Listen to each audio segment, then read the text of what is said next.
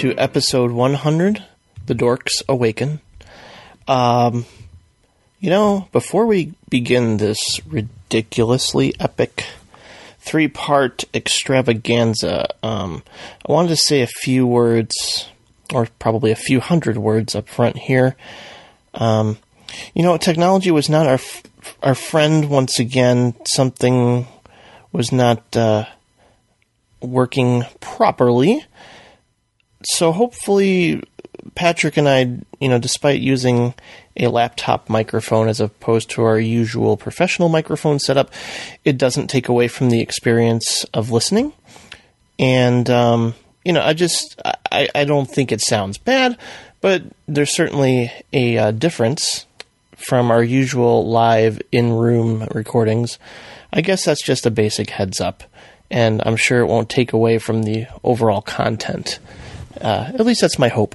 But um, I have to I have to begin, you know, episode 100 with a uh, a long list of thank yous that we just did not have time to get to, despite it going as long as it did.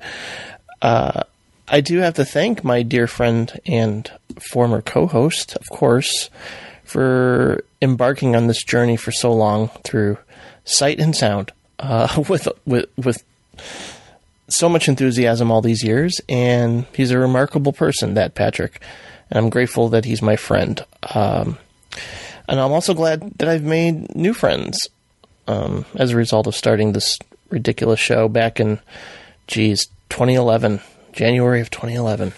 Uh, guys like Bill Ackerman and Andrew James and Jay Cheel and several guests we've had on over the years, I, I consider them to be friends, even if we never hang out in person and you know, or we only hang out once or twice in our entire lives and just meet up once a year for, for beer. You know, it's it's just you you you feel such gratitude when you finally get to passionately talk about the things that um, you thought you were a little crazy to obsess over anyway, and then it's like, oh yeah, there are many others out there like me. So yeah, even if you don't always agree or you don't see eye to eye on the same film, it doesn't matter. Uh, so yes, I will even include Matt Campbell in that uh, list of friends that I'm I'm grateful to have um, met through making this podcast. And uh, he's, but believe it or not, he's not nearly as mean as, as as you would think in person. So, and I could go on and on and on about Colin Suter, Eric Childress, and of course Nick DiGilio, but I think all of you know by now uh, those three guys are the reason I do what I do, particularly Nick, um, who in 1990 told me I should see Pump Up the Volume, and it forever turned me into a talk radio nerd. So I found my voice. I try to use it well, despite fumbling, which you probably will hear a lot, uh, and re- repeating words, repeating words, repeating words, saying um way too much, uh, you know, like all those other things. Um, so I ha- I just did it again. See, I have to thank my family too for being very supportive, um, and good friends like Kim, who worked with me in a video store for two years, and to see her light up when I recently visited her and talked about Hateful Eight was a wonderful gift to my life. Um, so yeah, I I also have to thank Derek Camp for being an incredible person and boyfriend to my friend Heather back in Michigan. They both helped me transition um, back to um, my home territory. and they put up with a lot of crazy health issues. People like Derek are very rare in this life, and you you heard him briefly. You heard him for like five minutes reviewing Interstellar with me in a on a bonus episode. So um, he's a, he's he's a tr- he's a true blue that guy. So there are many podcasters like the guys from the Cinecast, where the long tail ends, film junk, and so much more for inspiration and support. I would have never even attempted the show if it weren't for hearing their three hour podcasts, which made me laugh and taught me a few things about how to look at movies differently. But really, this is a big old love letter to whoever is listening to this right now and continues to. Uh, episode 100 could have been just another silly clip show, but I've done that twice before, and it's better if it's just an episode that you're used to, like um, an insanely long, ridiculously uh, digressive. Well, no, it's not digressive at all. We we, we managed to st- stick to the t- to the landing and just go on and on about certain titles. Um, but yeah, um, yeah, I don't know what else is there. Hmm. I just want to thank you. So I think that's about it. I I think you all know how I feel about doing this show it means so much to me that you listen and subscribe and tell your friends and write reviews on iTunes or write in emails or, or just simply love movies. That's what it comes down to. It means that we're having a true connection, and that's rare. You know, I mean, obviously, yes, I wish we could all meet face to face, but, you know, I just love listening to people talk more than anything else. So the fact that podcasts exist are kind of a godsend, and I enjoy it far more than reading text or watching videos. And you know i mean podcasts can be there when you're brushing your teeth or washing the dishes or mowing the lawn or cleaning your car or driving three hours to work sitting in traffic you know uh, they work with you. They work with you depending on the on, on the day to day activities. You know, with your schedule, they move along with you. So there's this cool intimacy that happens, and I don't know if it's ever meant to be anything more than comforting background noise for you, or something that you actually attentively listen to to the point of taking notes and jotting down titles. Which is crazy when I read that um, in a couple of emails. And, that means the world to me that like oh I never would have saw this movie for for you mentioning it. But you know that's not what matters. What matters is that we love movies together in a communal way and active listening is what I live for, even more than talking. Blah, blah, blah, So, thank you with all my heart and soul for listening to episode 100 and any episode, past or present. Thank you, Patrick. And thank you, Mr. Now, Bell. on to the show at hand. Here is the three part miniseries of sorts raw, uncut, hopefully something you'll like. Here's to 100 more episodes. Cheers.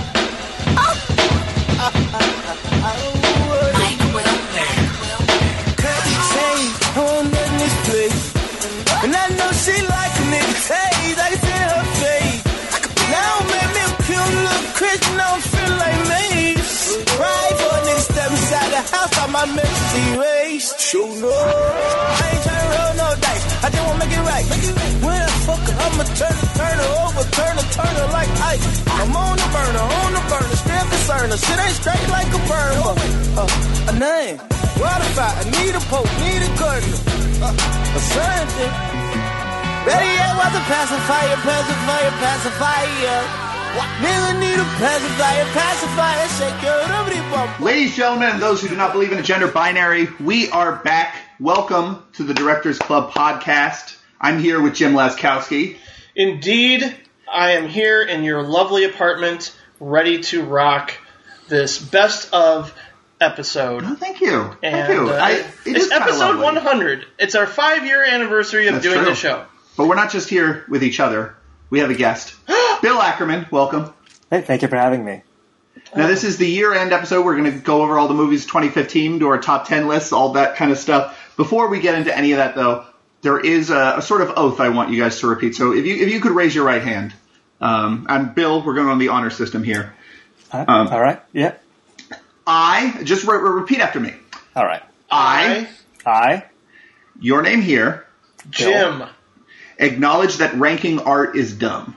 acknowledge, Acknowledge that ranking art is dumb. Acknowledge that year of releases is, is a subjective and arbitrary way to divide art. Acknowledge, that, year, of release is a selective and arbitrary way to divide art. Is a subjective and arbitrary way to define art. Acknowledge that none of this really means anything. Acknowledge, that, none, of this, of this really, really, means, means anything. anything. Amen. Praise Otto Preminger. Amen. Amen. Praise, Praise Otto, Otto Preminger, Preminger, and Paul Thomas Anderson. Okay, well, you're a zealot. I don't. I'm not into this at all anymore. I did that. Too, I did that too. At any rate, take a drink every time I annoy Patrick. I think we're now ready. I've already had three. To to start uh, arguing about uh, about the films that came out in 2015. That's right. awesome. Jim, what did you think about this year in film? You know, I thought it was a damn good year. Yeah. You know, might be the strongest since 2007. But then again, I think I said that in what was the year of Upstream Color? 2013. Yeah. 2013 was a good year. that was a very good year indeed. Um, but yeah, no, I I, I, I thought uh, there was it may it may have started out a little slow as most years do, you know, with your January and February and March. But um, around the summertime, I thought things picked up quite quite quite a bit. You know, um, I was very happy to sit through the new Mission Impossible movie, which was a genuine surprise. Although I did like the last one, and uh, Mad Max Fury Road blew me out of the theater. It was fucking great, and it sort of made me excited to sit through more summer blockbusters again. I don't know if I did a whole bunch, but at least they weren't full of bullshit. Yeah. Like we've talked about in the past with blockbuster movies. Yeah, yeah. There's there's no real bullshit in Mad Max. I didn't really get a chance to see Mission Impossible, but yeah, it's quite good. It's quite good. Yeah, for me, I, I saw a lot of films that are in my top ten. Uh, well, a number of them last year at the New York Film Festival, and then a few things that I really loved. I saw in January. So I thought the year was starting off really well. Um, things that you know were coming out in 2015 that I'd seen last year, and then um, by summertime, I felt like maybe the year was not so good because several months had gone by where I'd not seen anything that really knocked me out, and then you know, as it seems to be in a lot of years lately, like by the time award season starts rolling around, like fall hits, and then all of a sudden it's hard to keep track of everything that you want to see. Like it, it just kind of steamrolls from there. But I, I don't know if that's going to be just the norm now because of the way Hollywood, you know, thinks about award prestige pictures and you know just how everybody is kind of geared towards that that Oscar push. So it, it I, I don't know. This is not the first year that feels lopsided to me in that way. Yeah, I mean, if I look at my list of movies that are my top 10 favorite movies of the year. Most of them came out in the first half of the year. I just didn't get around to seeing them until more recently. Um, yeah. So, well, uh, yeah, we'll see. But I, I do think that the Oscar kind of movies that came out this year were also kind of refreshingly free of bullshit. You had something like Spotlight, which could have been very sanctimonious, but was very content to be a stripped down procedural. Um, you know, you had Carol that sort of downplayed the forbidden romance or the you know the gay rights angle that it could have had. Um, Which I think disappointed some people. I think they were expecting a lot more from certain movies. Like the, there are definite people who love Spotlight and Carol, but there are also factions that I've I heard where they they feel they were a little overhyped and the, their expectations were not met based on that hype. And a lot of it's just oh, I heard it was the best movie of the year. right, but but as far as normal. movies that are being presented now as like for, uh, awards contenders. Yeah. Like Carol is infinitely superior to probably anything came out ten years ago. I know mm-hmm. what, would be like North Country. like, like it would, it would, be like that kind of movie where it's very much just like an easy, uh, you know, underhand pitch um, to audiences. You know, even even a movie like Mad Max, which is very fucking weird. Um, I didn't. I mean, I like that nearly as much as a lot of people, but that's a really weird movie, and for that to suddenly have this uh, prestige to it maybe implies that while Hollywood continues to sort of slide into the direction of creating like shared universes and remakes and sequels. I mean, like Star Wars, everyone was, I don't think necessarily surprised by, but everyone really loved Star Wars. But yeah, there's going to be a Star Wars movie a year, so the the bloom will, I think, will come off the rose pretty quick on that whole universe. But like, uh, yeah, it's interesting because with Mad Max, Creed, and Star Wars, they were all very good movies. But they're and all sequels they're, as well. I know, but that's what I mean. It's like I'm not used to being kind of over the moon about, oh, it's another reboot, oh, it's another sequel. Like I'm not even the biggest Star Wars fan, and I I just had a genuinely good time at the movies. Like I didn't walk out thinking it was amazing, yeah. or high art or anything, but I was just like that was fun. They it felt those, good to have fun again. Those films, I mean, unless they're I don't think they were such huge successes that they're going to change the way films are made at all. Those films feel more like outli- like very pleasant surprises and outliers more than they feel like oh this is where Hollywood's going to go. But Yeah. what I do think is if Hollywood is just going to keep doubling down on bigger budgets and and like shared universes and multimedia sort of bullshit, um, which you know even if good movies can result of that, like Star Wars, it's the, the way Disney has just decided to announce the way it's approaching Star Wars as a property is bullshit. like at least maybe that means that uh, it's kind of ignoring the quote unquote prestige picture, and that means that there's genuinely interesting movies are kind of filling that gap as opposed to you know whatever the Weinstein's are trying to shove down your throat you know as, as, Yeah. as opposed to Bobby or Oh God! yeah you know like or or about that. Crash you know that sort of thing I hope we're done with movies like Crash getting the kind of uh, awards acclaim that it did.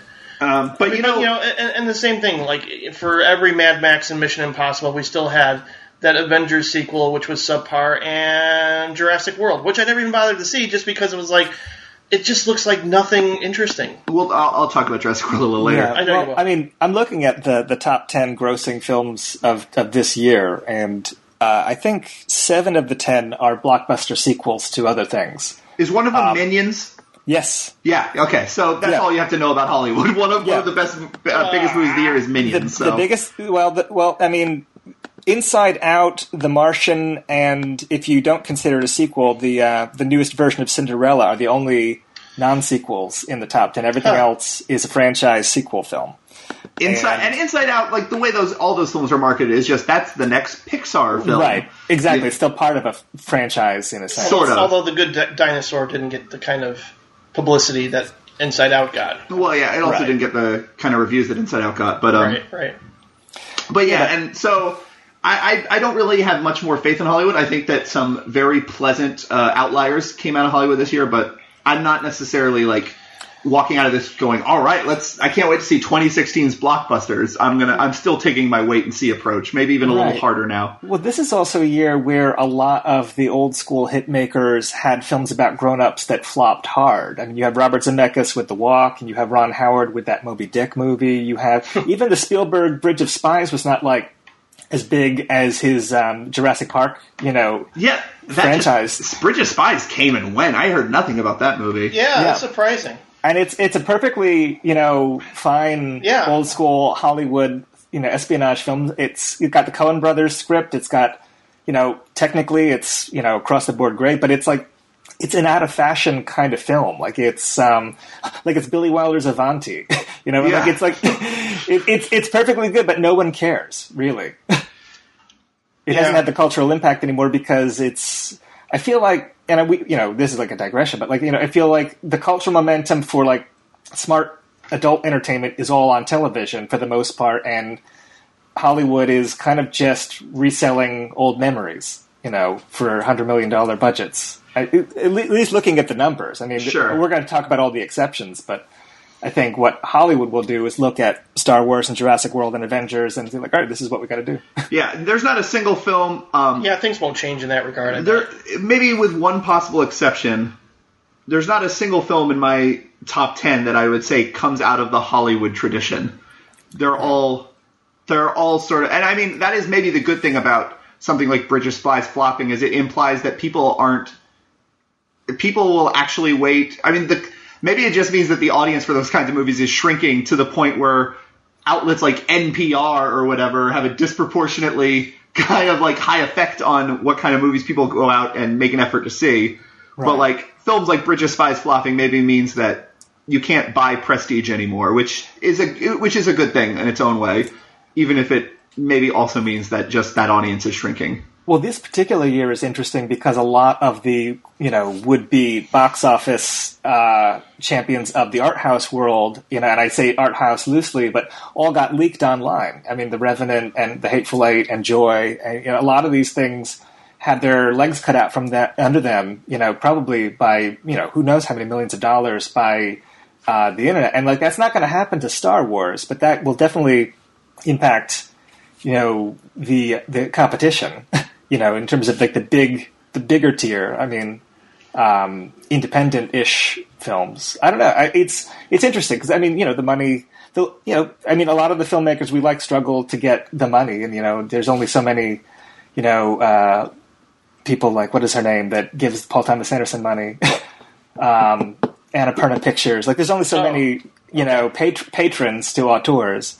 I don't know, but I mean, you know, I'm sure we'll be talking about films shot on cell phones and all that. Like, there's still art to be made on no money. It's just Yeah. Oh, for sure. And I think You VOD and uh, you know that that that platform has served a lot of independent filmmakers quite well in that it, it allows like you know uh, when you open up iTunes, there's a listing of you know uh, independent features uh, right at the front page that I've never heard of.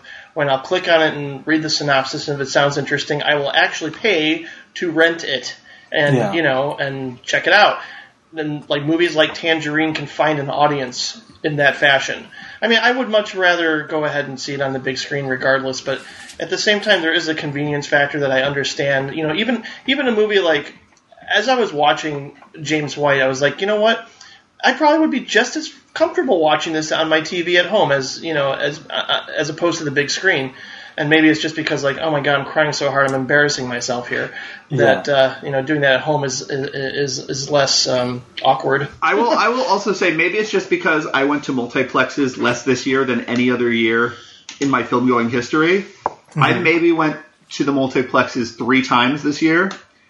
I think the actual theater going experience has gotten way way shittier. Every time I've gone to a multiplex, I saw Creed. Uh, that had a horrible projection. The bulb was like really dim. The, right half of the screen, the right half of the screen was like 25% darker than the rest of the screen. It was a it was a shitty theater where it was like check out these nice luxury uh, you know, leather recliners that you get to sit in, but there's literally only four rows of seats, and the first Yeah. two rows, your neck is straining to see the whole screen. Like, so there's really, literally only like 20 viable seats in the whole theater. Like, I think theater going experience for, you know, when you're not going to the Gene Siskel, you're not going to the Music Box, when you're not going to, uh, Century Landmark is another good one in Chicago for the sort of mid-level art house films. Like, when you're not going to a theater that its patrons primarily care about cinema as an art, shit has gotten really bad. Yeah, I saw uh, that film Room uh, in a multiplex, and the DCP kept pausing um, during the first act, which is um, something you'd never experience in the days of celluloid for all the uh, you know the broken reels and misframing. It's Right. It's literally pausing. During a key moment, um, I don't know. For, like when we get into our list, and I don't want to like, you know, I know we probably have a lot to cover, um, but the um, number of films I saw that were really like incredible theatrical experiences, but not commercial films um, that won't really survive the translation to the streaming model that well. It almost feels like a last gasp, and I don't know if that's going to change like radically in ten years, where you know. Films like, you know, for example, Guy Maddin's The For, you know, Forbidden Room. Like, I don't know if those are going to get theatrical releases in ten years. Like the way things are going, and it's like it's not the same thing on your computer. Yeah. I don't know. I, I agree. I mean, luckily you can connect your computer to a decent TV, and I connect my computer to a decent set of speakers. Yeah. and it makes it a little better. I, It, I oh, it does, but you know, I it's- mean, But it's Yeah. not the same thing. no, it's not. It, you still hear, you know, your cat's running around the background, or you know, there's still things that can distract you very easily, and it's very tempting to like, oh, I got a text, I should check it out in the middle of the movie or something. Whereas in a theater, it is you have to just completely immerse yourself in the dark and experience the movie without any distractions at all, well, unless you got annoying patrons around. Yeah. But it's still, you know, I still find value in both experiences. I, I, I do. I don't. I, I would Yeah. say the theatrical experience is way better, but I still, I still don't mind having to resort to doing that, especially for like Tu dors Nicole, having that personal, intimate experience for a very personal, intimate movie felt right, as Right. opposed to maybe seeing it on the big screen. You know, so I mean, Yeah. there's, it's it's subjective. It's certain certain movies apply and certain movies. But don't. even even if it's not something isn't a visual tour de force, even if it isn't shot on 70 millimeter and projected in a in a ratio that hasn't been in use since Ben Hur, like even if it's not that kind of experience, like if I saw Tangerine at home instead of in a theater where everyone was losing their minds, like whole like people mm-hmm. were going crazy in the theater when I saw Tangerine because you didn't know like because that movie's so audacious and so unforgiving um, and unapologetic about its characters, you know, people were just losing their minds, going, "Where the hell is this going?" It's like it keeps topping itself with how outrageous it gets. Oh yeah, Like the- that movie's shot on iPhones. I'm not gonna say like you're not doing like the cinema of it, you know, justice by watching it on your really nice TV. But uh, but like seeing that in a theater is still the kind of experience that I would I would not like that nearly as much if I just watched it at home on Netflix. it's the ideal experience for sure, and I agree. And the audience reaction is part of the fun. Speaking of, um, but speaking of experiences, the nice thing about uh, living in a major city is that you see a lot of movies in theaters, or you have the opportunity to see a lot of movies in theaters that aren't new releases. Um, and I saw a lot of movies this year for the first time that easily top any movie I saw that came out in 2015. Um, yeah. You well, know- are you talking about our favorite first time watches? yeah, so I, I want to talk about the the favorite favorite movies that you saw for the first time um, that this year. didn't come out in 2015. Yeah. Um, Yep. I I have I have ten. I'm going to start with number one because number ten is amazing. So anyway, my number my number one this year was The Third Man. I ended up watching that four times this year, and I had it on at work another like seven times. I've I've been obsessing over that movie for maybe nine months now. I As well, you should. that movie's so good. Third Man. Uh, We saw that, right? yeah, we saw that. We saw the 4K re-release. Of that. Oh that. yeah, that was so good. I saw Vanya on 42nd Street for the first time, which has the best acting I've maybe seen in any movie ever. Um, Vanya on 42nd Street, if you don't know, it was a group of uh, actors did rehearsals of Uncle of Chekhov's Uncle Vanya um, for years and years to nobody, no audiences or anything. They were just doing it as an exercise. And then by the time they came to the end of the process, they asked Louis Malle to film it. So it's these actors, and they're in their street clothes, and they're just in this abandoned theater, and there's about maybe three people in the audience watching them, but because they've been playing the role so long, they're so lived in. Incredible, best version of Uncle Vanya ever. Uh huh. I saw Rebels of the Neon God, which, Which is I can't seen. I cannot pronounce that director's name, but maybe Bill, you know, Um, yeah, what is it? Is it? Um, hold on. Is it? Is it's it like Psy. Sa- Sa- Simon Young? Yeah, it's uh yeah Simon, Simon Yang, Yang or Lang or whatever. Yeah. Uh, he makes these movies about very lonely people, and Rebels of the Neon God is, takes place in Taiwan in the mid '90s, and there's just fucking neon everywhere, and you see arcade machines, and it's so lonely and it's so beautiful, and it just overwhelmed me. Speaking of overwhelming me, I saw Woman in the Dunes uh, as part of prep work for the uh, horror list that me horror show that me and Gabe do. Woman in the yeah. Dunes is this incredible Japanese art film from the '60s. Um, horror film is one way to describe it, and it it certainly uh, gets a lot of visceral horror out of just sand and the way sand like clumps on your body and the way sand piles up and it. eh, the woman in the dunes is incredible. It could be a metaphor for pretty much anything you put your mind to. It's just one of those pure, audacious, incredible cinematic experiences. Uh, Fat City, which we watched for the John Huston episode. Um, I Oh, love has one of my favorite endings. rediscovered one Oh of my my favorite. God. You know, I rediscovered that I love boxing movies. I've always been like a huge, huge fan of the original Rocky, but I didn't know that I liked all boxing movies until I saw Fat City and The Setup in the same year. Oh god, the setup. Yeah, yeah. You so know, there needs to be a, a boxing movie that takes place in a submarine, and you that then I, then I would be set. yeah. Um, but Fat City, the I mean, the thing I like a lot about boxing and boxing movies is that boxing can be a metaphor for like being a blue collar worker, for just being in the lower class and just trying to eke out a living. Um, it's a very literal and physical uh, representation of what it feels like to just make ends meet and to put yourself in harm's way to do so. And Fat City is the ultimate expression of that uh, boxing as blue collar uh, class struggle. Um, Point Blank, which you and you you forced me to watch it. And you're like, no, no, no, you have to see Point Blank. I tied you to a chair. you tied me to a chair and watch it, and I was all the happier for it. Amazing Lee Marvin thriller that has a weird dreamy quality. Uh, I saw Ali Fear Eats at the Soul oh um, man, for our uh, uh, Fassbinder episode. Incredible, incredible melodrama. the episode that almost killed me. Yeah. Um, Yeah. Hiroshima Mon, Mon Amour, uh, which is another Ugh. just sort of next level. It's almost like it's it's like a French New Wave brief encounter where it's half brief encounter and half a documentary about nuclear fallout, um, and it's incredible. so It was- good.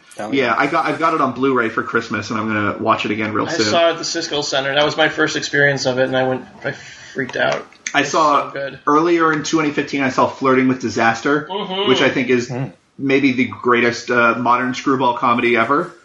Um, Still my favorite David O. Russell movie. Yeah, yeah, mine too for sure. I mean, I'm not as, even as big a fan of David O. Russell as you, but Flirting Disaster is incredible. Yes. And then number 10, I went to the Music Box of Horrors. Uh, it was all 35 millimeter prints this year.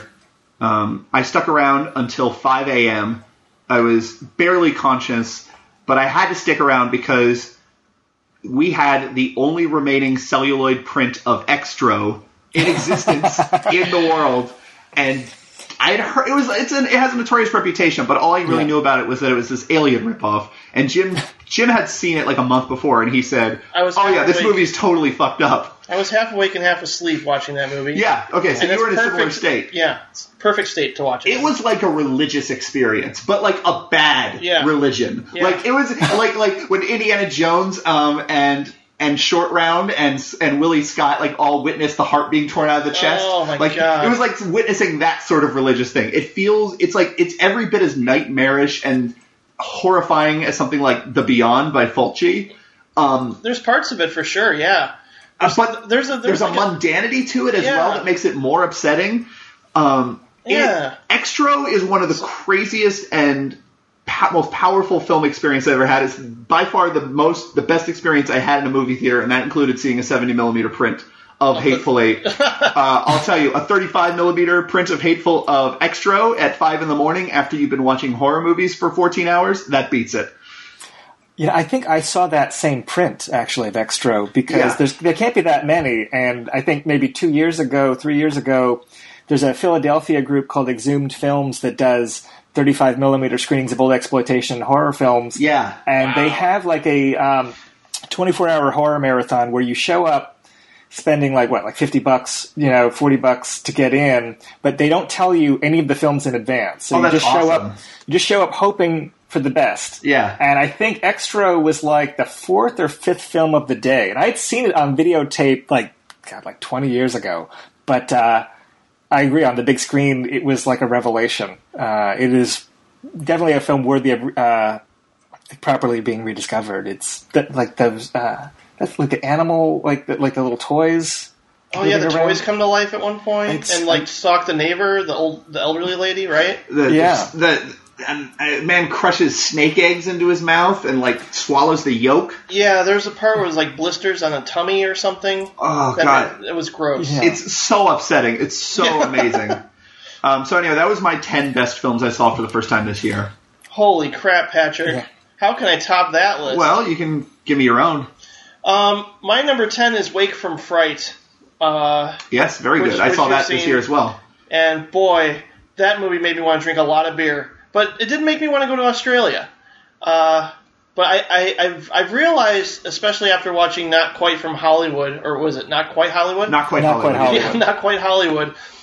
That I do have a thing for the exploitation genre. I, I there's something about it that really appeals to me, and I don't know if it's just like, you know, Walkabout's one of my favorite movies, and I watched it in an impressionable time when I was sort of developing my taste in cinema, and just there's something about the the landscapes and the barrenness of it all that just grabbed me. And then, of course, I, I just like uh, movies where masculinity is put to the test, and you know, it, it, it sort of becomes in ruins in sort of in, in so many ways. And what can you say about? Donald Pleasence acting totally creepy and weird for that movie? So uh, yeah, His, his one movie where he gets to act creepy and weird. yeah, of course. But it's yeah, it's so weird too. And I mean, I- It's funny because it keep, it's it's one of those movies that keeps threatening to become a horror movie, Yeah, and in a way it is I is a horror movie, but it uh, never in a way you expect. Yeah, exactly. That's exactly it. And you know, there's there's some animal cruelty involved, but uh, at the same time, it's it's it's it's it's allegorical and really fascinating to to experience this man's uh, degradation and self destruction. You know, he, he sort of thought he was going to end up one way and he doesn't, and I Yeah. like that. I like that experience in watching a movie where you know some guy thinks he, he knows things, and then he finds out, oh no, I am actually uh, really fallible. so number nine is uh, Blue Collar, which um, Bill and I talked about at length for the Paul Schrader episode, and I can't get over how wonderful that still shot of Yaphet Kotto, uh, Richard Pryor, and Harvey Keitel all sitting on a couch and just sort of hashing out whether or not they want to um, rob the, their union. Um, and that one shot speaks for the entire movie, but it's also the last shot they filmed.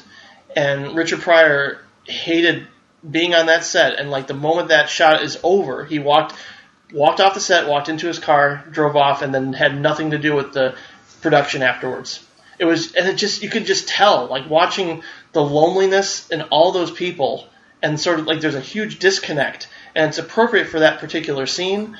I don't know, man. Blue collar just I really, I really got to enjoy listening to you two talk about this movie on the Paul Schrader episode. It's oh, so good, right, Bill? Yeah, I think it's a masterpiece. I think. Yeah. I mean, we've talked about it plenty of times. You know. Yeah, I, I, I just can't get over how good that is. Eight is um is a really weird subversive movie to where I'm not sure how much I loved it, although I know I loved it and I need to watch it again. It's Pennies from Heaven, uh, the Steve Martin, Bernadette Peters, Christopher Walken musical that is extremely dark. It's like it's it's like Dancer in the Dark, kind of, um, where a musical number will erupt to counteract a depressing thing that's happening to one of the characters. And it's sort of uplifting and it's but at the same time it's really sad and it takes place during the Great Depression of course and um, it's it's one of those love at first sight kind of stories but it's got a weird sensibility to it. I, I could not understand exactly what the movie was trying to capture, other than this is how I felt watching Dancer in the Dark, especially with the. Um, not, I don't want to give anything away, but just see Pennies from Heaven and get back to me because I'm curious to know more about people's reactions to this movie. that was actually the first Steve Martin film I saw as a kid. Wow. That's odd. Yeah. Because this and this, you know, I just I just saw this for the first time this year, and I'm Yeah. a huge Steve Martin fan, and I'm surprised it's it's taken me so long. Number seven is uh, Der Fan, a- aka Trance, which I'm not sure. I, I'm not sure if you recommended this to me, Bill, or I may have. I, it's, my, it, it's my favorite. Yeah, it's one of my favorites, and it, uh, the Blu-ray was my favorite Blu-ray of this year.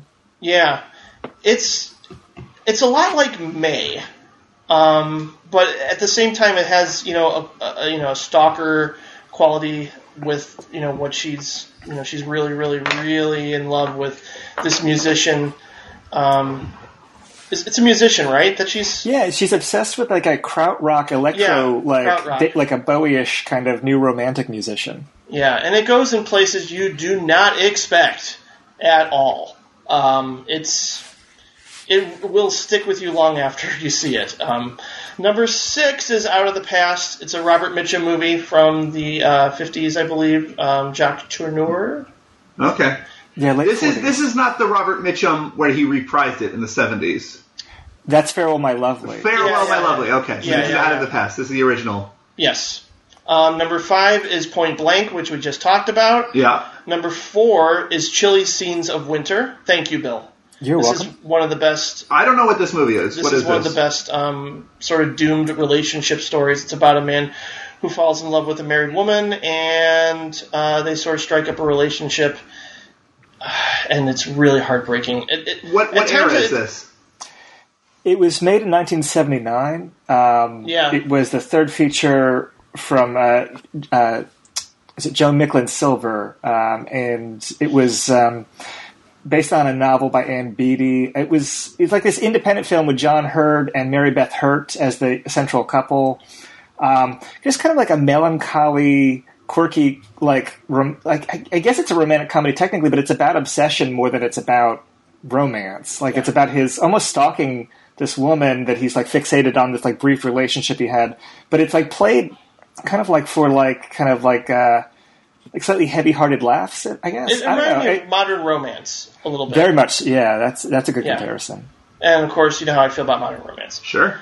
Number three is the breaking point, which we talked at length about at just last episode for Michael Curtiz, Uh huh. which, um, again, one of the most shocking endings of a movie from that era. Number two is A Face in the Crowd. Um, I got to see this this year. yes, you do. Yeah. Yes, you do. That's all I'm going to say. Sure. Everybody needs to see this movie if they haven't. It's like the network of its time, in a way, but only better. Um, and number one is Allan King's A Married Couple, which is one of the most emotionally naked documentaries I've ever seen. It's him just putting a camera in um, a married couple's home and watching them interact together for 90 minutes. You talked about this on an episode this year, right? I don't know if I have. I feel like we've talked about it. We've talked about it okay. for sure. And I included a clip for the clip party. I have never seen a movie that captures my parents' relationship so well. It was it made me feel so many feelings that I can't even begin to describe and the fact that like some of the things they say I used to overhear when I was 6 years old, it like triggered memories in my brain that I've forgotten about watching this movie. And the, the the really raw intimacy of seeing these two people argue and decide whether or not they want to stay together and remembering my parents having that conversation was just like a flood of emotion. And also the filmmaking in this is just unlike anything I've seen. Um, it reminded me a lot of that uh, documentary Seventeen, which I've told you about before, which was part of the um, is it Middletown documentary series? Yeah, it'll be coming up again in a few seconds. Okay, well then that's a great transition. Okay, so yeah, Bill, what, what are your tur- uh, real quick? What are your top ten uh, first Well, time? I don't even know the if I put ten together, but I'll tell you what I I I, got, I put a couple together because I Sure. didn't know how many we were talking about. I, so my my most uh, happy experience as a as a film lover this year was finally catching up with a documentary called Demon Lover Diary. It's um, by Joel DeMott, and she had made this film. Uh, she had shot like this little documentary uh, while they were working on a horror film, a 70s horror film called The Demon Lover. And I'd heard about this film, but I, it, it's never come out on home video. It's just something I'd heard like was around on the bootleg scene. Like I'd read about it in zines. I just would wonder what it would be. Um, and sometimes it shows up on YouTube, and it showed up on YouTube. So one morning, like around dawn, I got up, I found it on there, just like randomly, made a pot of coffee, and I just sat and watched this thing. It was the greatest, you know, movie watching experience I had all year. Uh, it's just like this cinema verite kind of thing, um, but it's dealing with like '70s horror. It's dealing with like personality clashes and like an uncomfortable feeling and I guess you could compare it to something like American movie, like but with like even less of a budget than that had. Um, at one point, a very famous, awful '70s rock star shows up randomly. I won't spoil it in case you ever do get to see it, but um, I, I saw it and I was just flabbergasted. And Joel DeMott had come to New York with Seventeen uh, as part of a series of like alternate '80s films uh, at, at BAM, Brooklyn Academy of Music. It was like um, they were like doing all this like counter programming of like '80s films, like you know things like Blue Velvet or like Errol Morris and uh, Jim Jarmusch. And um, so Seventeen is like equally amazing in its own way, like this portrait of like high school in uh, in like you know middle America and like racial tensions and it, it just that that actually got a proper release finally this year by coincidence through Icar- I think Icarus Films put it out, but um, Sounds familiar, yeah. yeah, this is the year definitely where I like found this woman's films, and you know, I, I feel like they more more people should find them. They're absolutely phenomenal. Um, I also finally caught up after owning it for like at least fifteen years. I finally caught up with Agnes Varda's Vagabond, which uh, is about this uh, young female drifter. Uh, Sand- Sandrine Bonnaire plays her. I I don't you know what to say about it. It's just really powerful. Um, I'll So probably last- be watching that this year for the Varda episode. So It's on Hulu Plus. Criterion put it out, and it's. Oh, okay. I think you'll love it. I think it's amazing. Um, Great. I rented chance- out a copy of Vagabond to someone not four days ago. Oh yeah, yes. wow. it's it's one that like I've had friends like tell me it's great. And I'm like, yeah, I know. I just I never got. A, you know, everyone has those kind of list of films that you just hear are great for years. That one just really blew me away. Um, Uh, Last Chance for a Slow Dance was another film I'd been hunting down for a long, long time. I think um, Fugazi had a song with a similar title that was named after it on their fourth record, or I don't know, it's maybe technically their third Yeah, record. that sounds familiar too. Um, they they changed the title spelling a little bit. But so anyway, and, I think it's also in that like 1001 films to see before you die. But it's like it, it, I don't know if it ever had a home video release. So finally, I just wrote to Jon Jost, the guy that made it. And it's like from 1977, like this like this like very very low budget road movie that ultimately ends in like a dark way. I don't, I don't want to spoil any of it, but it's I feel like Patrick, you especially would probably really like it if you ever get a chance to see it. I don't know how easy it is to find it. Um, I bought it off of him for like I don't know, like twenty or thirty dollars, and then he actually came to Philly and um, I talked to him about it. And it's I don't know if you can find it. It's a really interesting, you know, road movie that makes Badlands look like you know Close Encounters in terms of like budget and scale. It's like it's very low budget, but I mean for people that seek out like those offbeat '70s New Hollywood films, like this is the real. I mean, this is the real independent side of that. Um, I saw a film called Losing Ground, which um, was part of this kind of like alternative, uh, like black independent films of the uh, 70s and 80s, kind of retrospective that was at uh, Film Society of Lincoln Center, New York. Um, Kathleen Collins made it. I think it might. I don't know if this is totally true because you never know, but I heard it was the first feature film made by African American woman uh, that got a release. Um, it actually has a couple of people that were involved in the film Ganja and Hess. Bill Gunn, who is the director of that, and um, Duane Jones, who most people probably know from Night of Living Dead. Um, but it's interesting. It's it's very low budget, but it like it deals with like um, very unstereotypical black characters. Um, it deals with like a married couple and like them staying like in this town away from the city and. Uh, I don't want to spoil any of the plot, it's, but it's more behavior and character driven than plot driven. Um, but really terrific, and you know something I never even heard of before this year. Um, I think it was yeah, she died in 1988. I think it was like maybe early 80s when it came out. I don't remember the year. Um, and then the last thing I wanted to mention was Angst, the German film, which I know Jim Oh you also saw. yeah. And uh, that actually played in a few theaters. I want to say the guy behind Grindhouse Releasing um, was responsible for getting it in a few cities over the course of the year. And then it came out through the DVD label Cult Epics on Blu ray. Uh, I don't know what to say. It's I would compare it to things like Henry Portrait of a Serial Killer meets something like um, I don't know if you heard of a film called Tenderness of the Wolves. It was a, one, made by one of the guys. It was like a part of Fassbinder's Inner Circle. But like No. this like real rough serial killer film from the early '80s.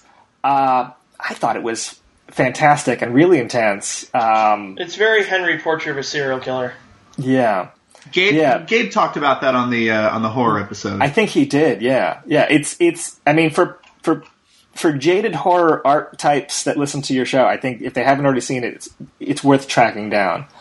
Um, that's about it for what I prepared. Really, I mean, there's I, I saw a lot of other great films, but those were Oh, the first yeah, ones that we, came to me. we saw some goodies. yeah, We sure did, guys. we sure did.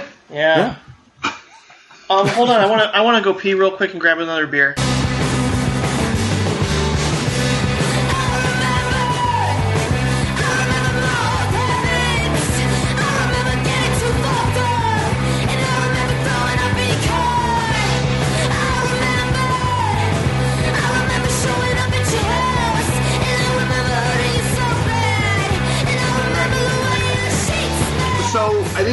Ready to start talking about what we consider the best films of the year. But before we do that, we have a lot of uh, ancillary kind of awards uh, to get to. Um, We sure do. Consider this the Directors Club's Oscars.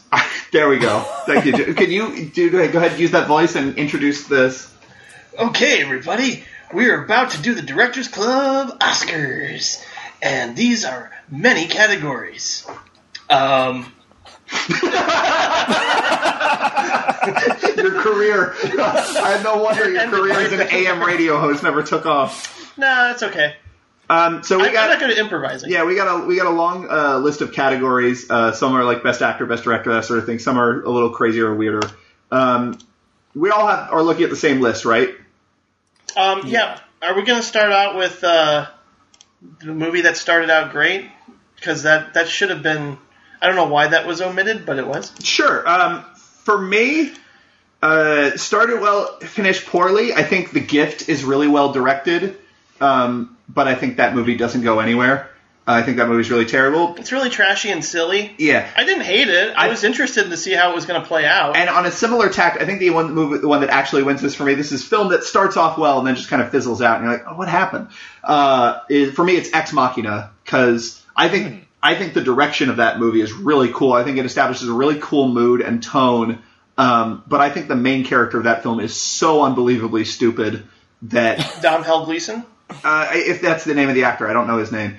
Um, because Oscar Isaac is the no, no, no. I'm not talking about Oscar Isaac. Okay, I'm yeah, talking about the yeah. main character. Like he, he, it takes him so. Like I was so ahead of him the entire movie that I was like, well, maybe, maybe I think I'm ahead of him, but actually I don't know. No, okay, I know what's going on.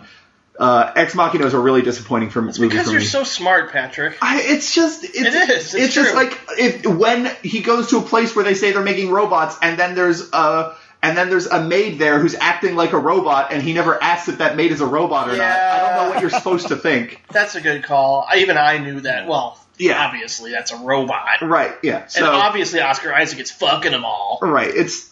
I think that's a really interesting movie, but I think that movie failed. I think that's an interesting movie for what it says about male gaze and stuff, but I think that, that movie ultimately fails because it doesn't actually work textually as a thriller. Although I, I do regret not including that in the clip party for dance scene. There you go. That was a good. That's a- that's a great good dance dance scene. moment. Good- uh, Jim, what is your started well, finished poorly film? I think Bill knows my answer. Um, I I'm not sure if I do. It is sleeping with other people. Oh yeah, yeah, yeah. And that is because it started out as an above average romantic comedy that around like the 45 minute mark to an hour, it had scenes that were taken directly from my life where you develop a friendship with somebody that sort of gets a little out of hand. Um, and unfortunately, this movie really gets stupid with the last 20 minutes or so.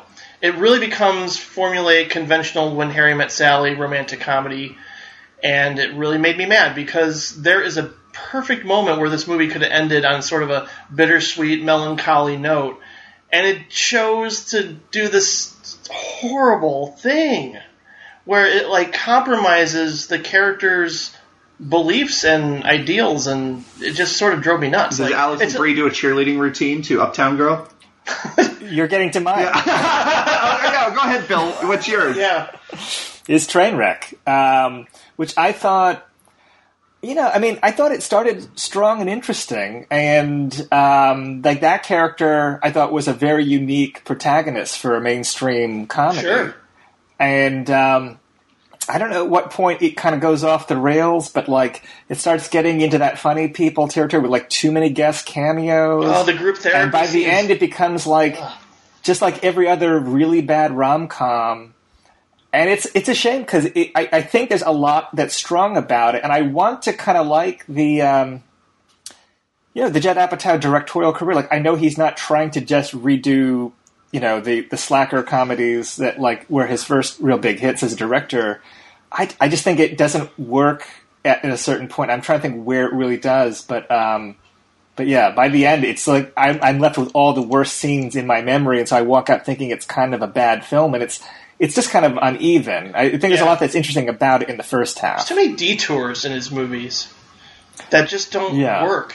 I don't know why. Well, they're, fa- I mean, maybe they're he- fascinatingly undisciplined, Yeah. and I know he has cited Cassavetes as an influence, which I mean, we might all laugh about that like loudly, but it's like, yeah, I mean, like that, that tendency towards you know using the family and you know making these kind of like meandering, like overstuffed kind of uh, almost plotless kind of films at times. I think Um, I think one of the You know.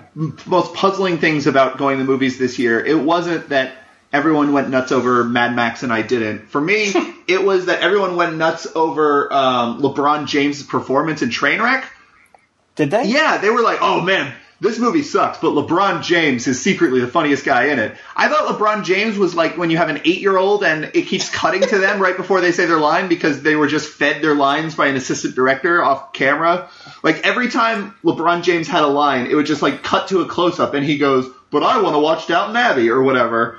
I thought he was like unbelievably terrible in this movie. Um, Yeah. and Yeah. everyone went nuts over him.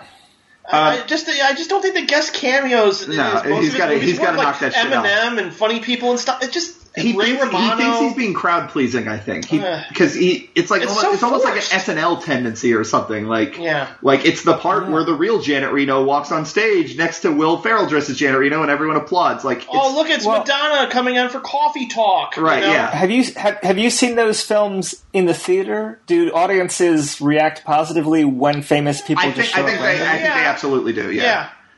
So that's why he's doing Yeah. it. But I think I think it hobbles the films in a real like serious. Right. I don't think that people walk out like. I mean, I guess Trainwreck has actually been very popular in my store. People really like that movie. So Trainwreck was like okay. the, one of the most successful films of Yeah. the year. Yeah. And and for non-franchise films, like it's a it's a it's a you know global blockbuster. yeah, yeah.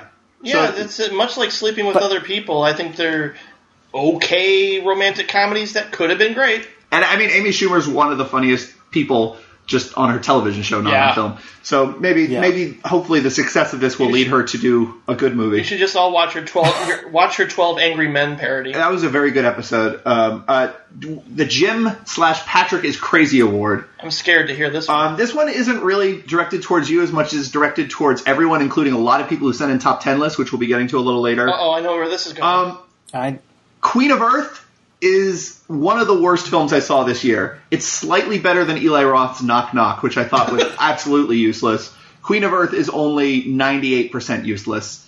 I think it is terrible. I think the writing is incredibly bad, like really laughably, terribly bad.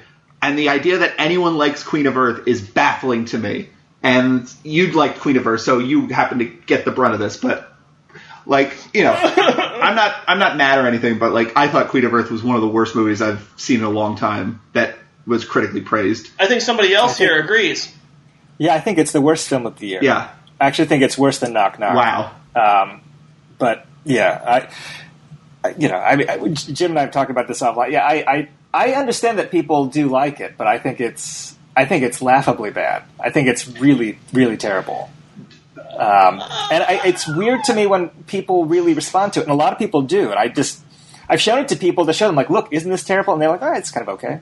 But Yeah. I don't know. I mean, I just, I just hear the dialogue, and I'm just like, it just sounds ridiculous. It's really dead. Well, this this over reliance is smothering. It was the line. Suffocating. oh, This no uh, smothering. I think is the line. Oh. Uh, it was the line that cracked. This over reliance, not on me, not your over reliance on me, or our over reliance on each other. This over reliance is suffoc is smothering. It's like what the fuck? Yeah. It's terrible. Well, it it also takes a lot of visual quotes from one of my favorite films, which is "Let's Scare Jessica Yes. to Death," and I think that also kind of like.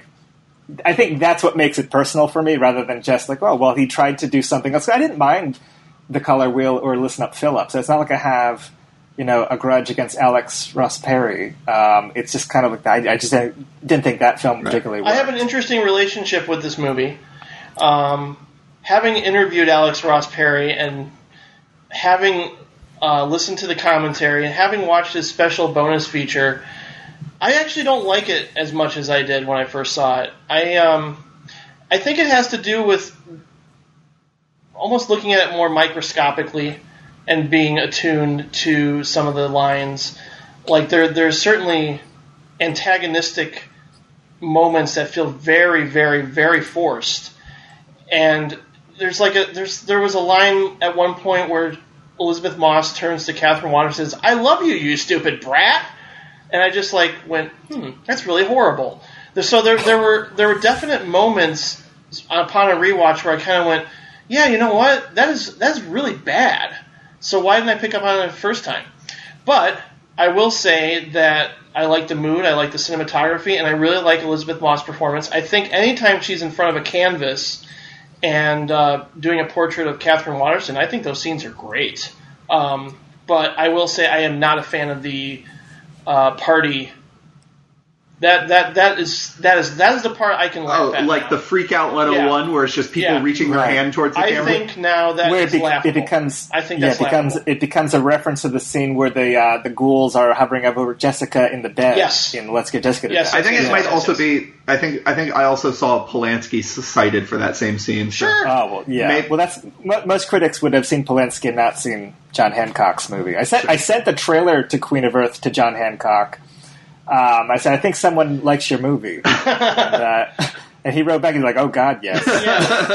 So anyway, uh, He- what? he's, he's- yeah, I can I can go on, but we'll we'll save it. Yeah, what's you? What's your Patrick is crazy award? Um, I th- I just I was surprised that y- your lukewarm response to Mad Max Fury Road. I Yeah, just- we'll talk about that later. yeah, I was just kind of like, oh, he didn't love it, huh? Okay. Yeah, we can do, we can dig into that later. I I, have, really I have have a like reason a- for it, but we'll talk about that later. Bill, Okay. This you- is almost like a like a bonus episode where Patrick and I agree on everything. yeah, it's it's odd. It's odd. Bill, do you have a Jim or Patrick is crazy award? You know, I you know the, the closest I got. I mean, I really didn't have a lot that I disagree with you guys strongly on this year. Um, the closest I could come up with, and I don't really feel like strongly about it, is is actually Patrick your your take on uh, all talking head uh, documentaries being innately worthless. Yeah. Um, I think.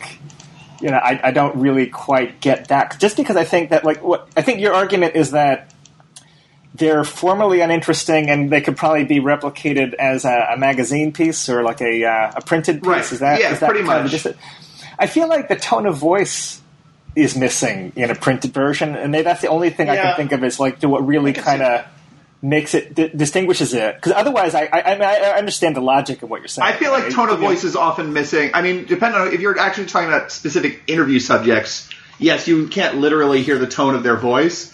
But I think Yeah. tone of voice is missing from the author of those documentaries.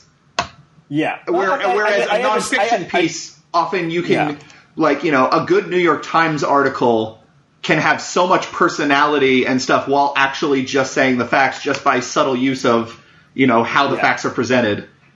Yeah, yeah. I, I mean, I, I understand the argument intellectually. I just think Yeah. I think that's the closest I could come up with to something that I felt like was worthy of the category. And it's like it's not really crazy. Sure. It's just like I don't really agree. We got we got to get the, through these a little bit faster. So I'm just going to say, hardest I laughed is uh, probably everything at Mimi Claire's house in Mistress America. With Oh uh, my god, with your that is mine that's too. mine too. okay. Ta- the donut shop climax and Tangerine is a close second. I had a Yeah. real trouble determining which of those I thought was the funnier movie, but everything at Mimi's Claire's house is next level.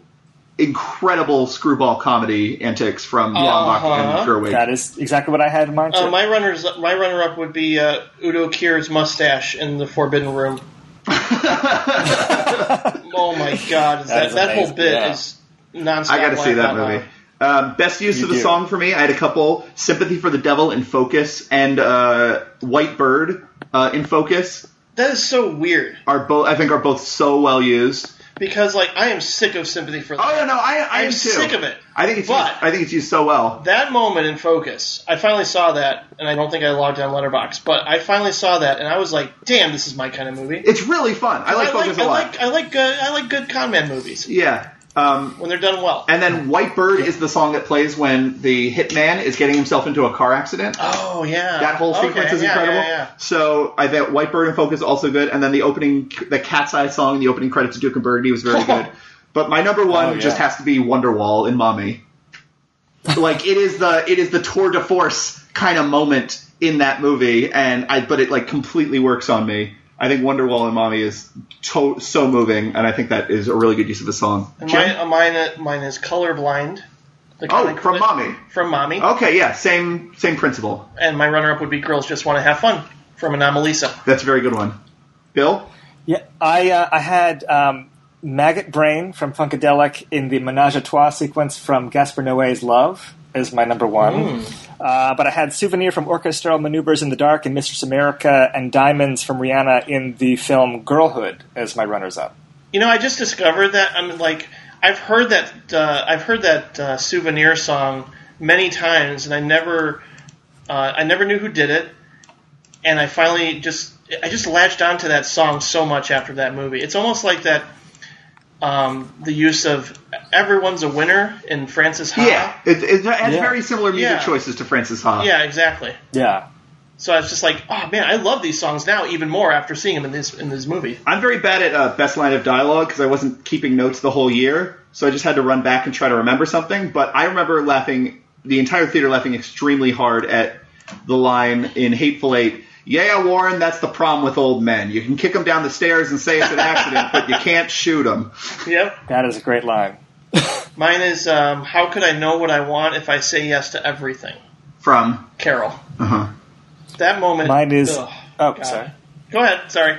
Yeah, I, I, I, mine was. I thought I might actually go to college. I'm not an amputee from Mistress America. That's so yeah. Mistress America's probably full of them. I just didn't have like oh all yeah, there's on so hand. many of that they just come flying at you Yeah. in that movie. That that is the perfect. That is like kicking and screaming. That is the perfect background at the video store movie. Oh god, yeah. Um, best action sequence, obviously for me, it just has to be the f- climax of Fury Road. Of course. Yep. That's all. That's all I need. yeah, mine was actually the skydiving scene from Kingsman. Oh yes, that was Uh, good. Do you know that Yeah. scene? Uh, That's- uh, I mean, I don't know. For some reason, it worked for me, and I, you know, wasn't totally on board with every part of that film, but that that particular scene, um, it worked for me. Yeah, it was good. maybe I'll see it sometime. It's it's worth seeing. It's Okay. it's neat. It's It it has a very unexpected Ken Russell tribute at the end. I heard it there's Uh. Freebird in it, and that's just like, oh god. it's a kind of a cool moment. Okay, Um, I'll take your word for it. best newcomer, uh, I think probably for me would be Mia Taylor, who plays Alexandra in uh, Tangerine. Oh yeah, that's a good choice.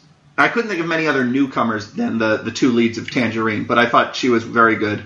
I liked Lola Kirke in Mistress America and Sarah Snook from Predestination. Okay. Yeah, I might I might mispronounce both their names, but I have Bel Powley from Diary of a Teenage Girl. Oh, yeah. and uh, And, that's a uh, good choice. Félix de Givry, uh, who's the lead in the Mia Hansen-Løve film Eden. I don't think he'd ever starred in a movie before that, and I thought he was really good in it. So that seemed to fit the definition of newcomer. So he's my runner-up. Um, so for ensemble, I had a bunch. I I don't know how many it takes to be an ensemble. If three is all it takes to be an ensemble, then I'd say Mommy is up there. Um, otherwise, I would say it's probably split between Spotlight and Hateful Eight. Yep, I really like watching the characters of Spotlight work together. I really like uh, the characters of Hateful Eight fall apart. Yep, that's all I got. Yeah, I, yeah, I had Mistress America, but Hateful Eight would be definitely a runner-up for me. Yeah, Mistress America was also one of my runners up. Mm-hmm. Um, for most nail biting moment, I'd say the part in It Follows where Kelly is tied to the chair. Yeah, that's a good choice. I went with the uh, robbery scene in Victoria. Oh, okay. Um, this is a movie that's all sh- it's all one take, right. so it's really intense. Um, I highly recommend it, but it did not make my list. So everybody should see it though. Yeah, I, I had um, the will they or will they not give the female heroine a female circumcision in the Green Inferno is my number Oh, one, yeah. and the dogfight in uh, White God was my runner-up. Oh yeah, that that I don't. I'm not a huge fan of White God, but that was a good that was a good I sequence. still need to see that. Hmm. Yeah, when um, not to spoil anything, but when that scene wrapped up, the audience burst into the loudest applause I've seen in a in a Hungarian film. you know, Yeah, uh, my whole audience got real mad at the movie, even though there was that message before the movie started that these were all rescue dogs who were saved after the filming and no one was hurt. Like that movie, that scene was so upsetting. I think my audience had the opposite reaction, and they just got real mad that they were forced to watch it. Um, oh, uh, movie that made you hungry? I couldn't think of anything, but I did see Two Days One Night this year. yeah. And I learned watching Two Days One Night that in France, when a family gets a pizza, they all get their own pizza, which I think is a great system. yeah. Wow. Do you remember that? Scene? I don't remember that. She get, they get, they come home like we'll get pizza, and they come home with four boxes of pizza, and they each eat their own like small pizza. Oh, Which that's is- a great idea. It's it was wonderful. I, as someone who's constantly eyeing the last slice and being like, "That motherfucker already had too many slices. I can't believe he's looking at that one." Like, it- I think the I think the French method of pizza distribution is superior to the American method. Patrick, I was so hungry Yeah. when we were watching Hateful Eight. I hadn't eaten. Oh, I hadn't eaten, I hadn't eaten since like 11 a.m. or something, and then all of a sudden this stew, Yeah. this beef stew, comes pouring out, and I'm like, oh my god, I want stew. that's funny. That's funny because that's actually my choice for uh, for movie that made you hungry. Also, was The Hateful Eight, and I, I feel like Michael Moore should hear about the French distribution of pizza Yeah. uh, before you know the DVD comes out for uh, Where to Invade Invade Next because I feel like that would be a good deleted. scene. Yeah, absolutely. The um, it's funny. I, the thing about that stew and Hateful Eight was it did look good, and it look and it was notable to me because I, whenever people are eating in a western, I always get grossed out because it always looks like the grossest food. Like the long, good. like the long scene in the Good, the Bad, and the Ugly, where Lee Van Cleef, Mm-hmm. uh, is, like the, his introductory scene, and he's just eating all of their dinner. Oh yeah, yeah, Like, yeah. I always thought that food looked so gross. I've never seen uh, like a meal in a western that I thought was appetizing until Hateful Eight. Um, I think most underrated uh, for me was probably Mommy. I didn't really hear anyone talk about it. Maybe it's considered a 2014 movie for some people, but yeah, it, it got I- a theatrical re- I feel like release here. there's in- two. Is, is it Xavier Dolan? Is that Yeah, how you pronounce Xavier his Dolan. name?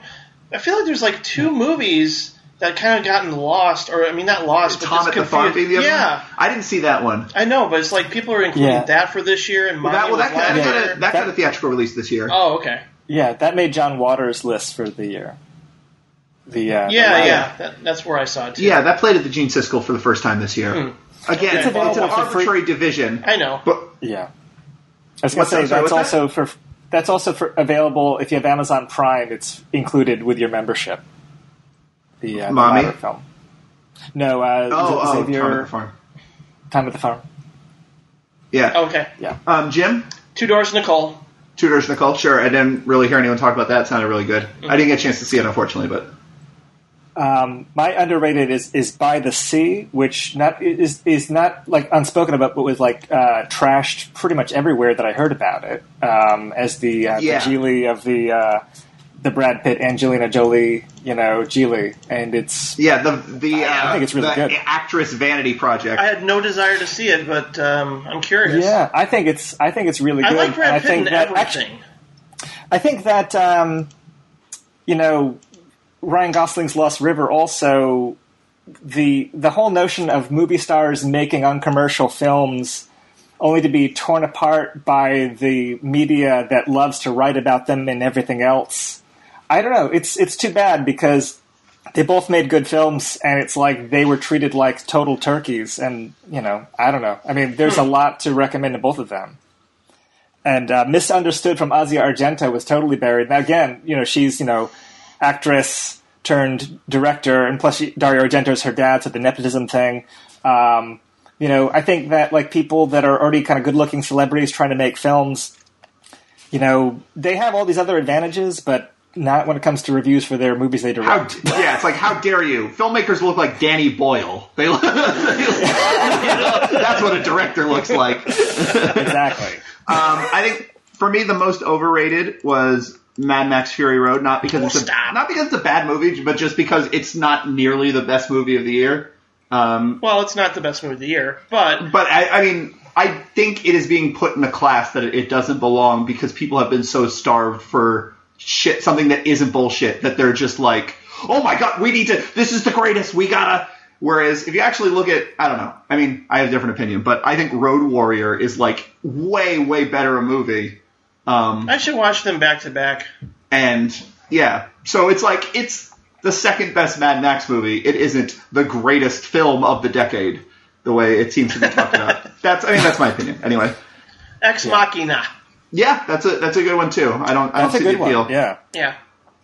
Yeah, I you know, I mean, I agree with both of you on those. Actually, Mad Max Fury Road, it's weird because it's that's a film that made the largest cross section of people I know from really snobby cinephiles to comic book geeks to mainstream Joe Blow blockbuster lovers. Like they all seem to really like it. So it seems kind of uh, you know, kind of petulant for me to to rate it as overrated Right. when I'm like one of like like twenty people that think that. Yeah. Um, so I actually, even though I like the film, um, I'm going to go with Spotlight.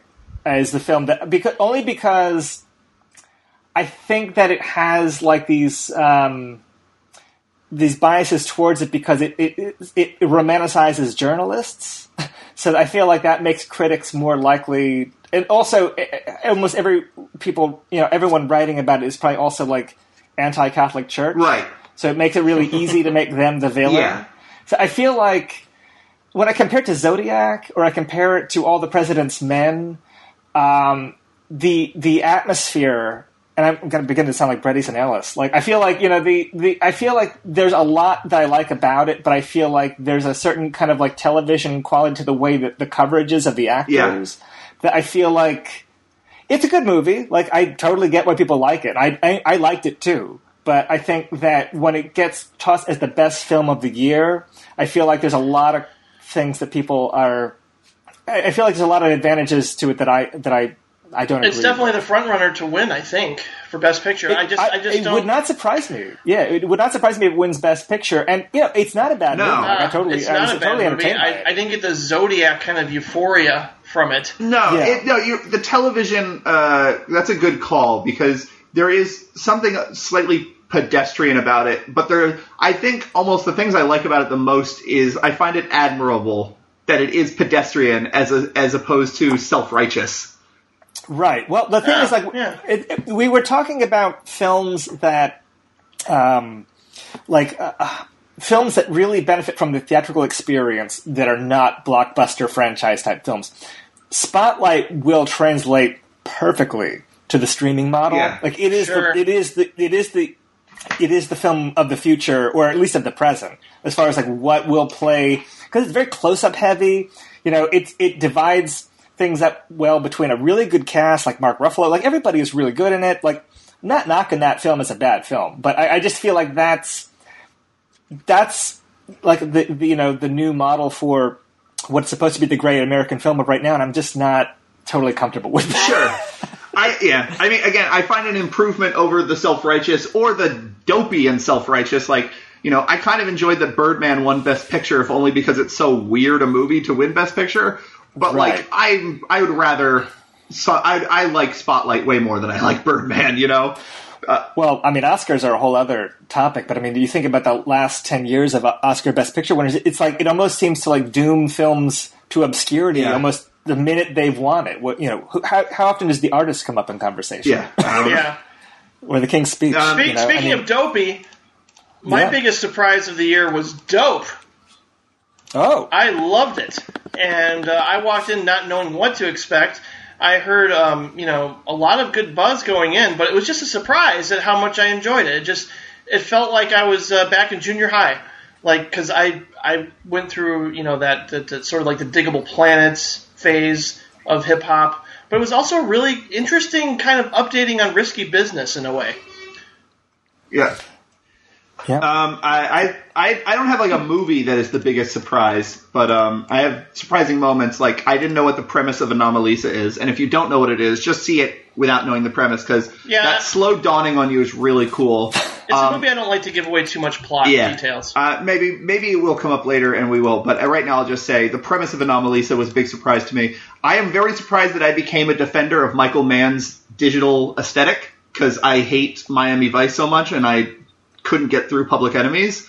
But uh, Black Hat really did it for me aesthetically speaking, and I was surprised at that. Um, Eh. most of hate I, yeah i'm not saying it's a great movie but i i was surprised that i enjoyed the aesthetic most of hateful eight is just tarantino surprising you and pulling the rug out from under you but i think the biggest surprise of the year for me was that uh, kristen stewart can really fucking act because i mean i liked her in into the wild that was the first time i ever saw her but she's kind of uh, non-emotive and dull in a lot of movies other movies i've seen her in like the twilight Yeah. movies or Did you not like her in Adventureland? i didn't see adventureland Oh. I think you'd like Adventureland. But I, I, think. I, did, she was kind of boring in American Ultra. She's sort of boring in the Snow White and the Huntsman. She's like, they're in those big Hollywood movies that uh, Clouds of Sils Maria take on so you know takes on so well. Like she is very dull, but in Clouds of Sils Maria, she is incredible. So that was Yeah, my she'll biggest come up again. Bill, Yeah.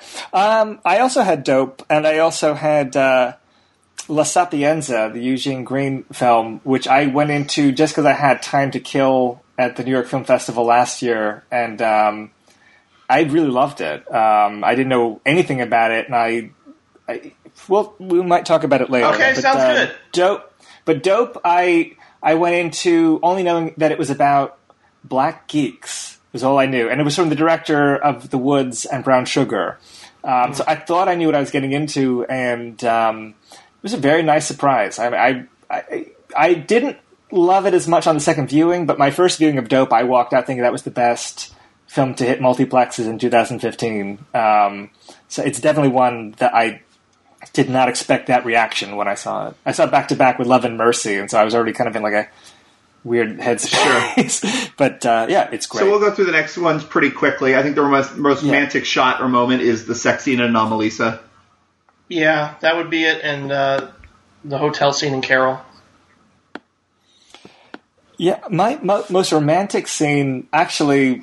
I don't know if this is going to sound cheesy enough. It was actually when Ben Stiller was talking to Naomi Watts at the end of uh, While We're Young after he gets kicked out of the honoring ceremony. That's a, that's a nice Um, scene. I just, I don't know, for some reason it really got to me. Um, sex scene, I, I had uh, the the scene where uh, the lead character hooks up with a neighbor in Love, the Gaspar Noé film.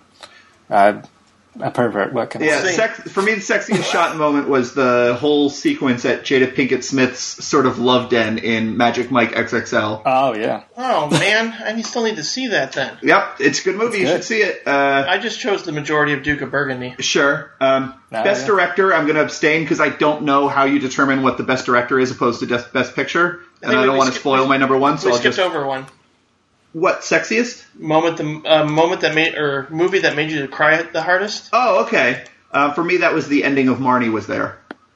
I just bawled Oh. my eyes out. I don't even. I haven't seen that at all. It's a Studio Ghibli movie. Got a theatrical release in Chicago this year. Oh, mine is very easy. James White.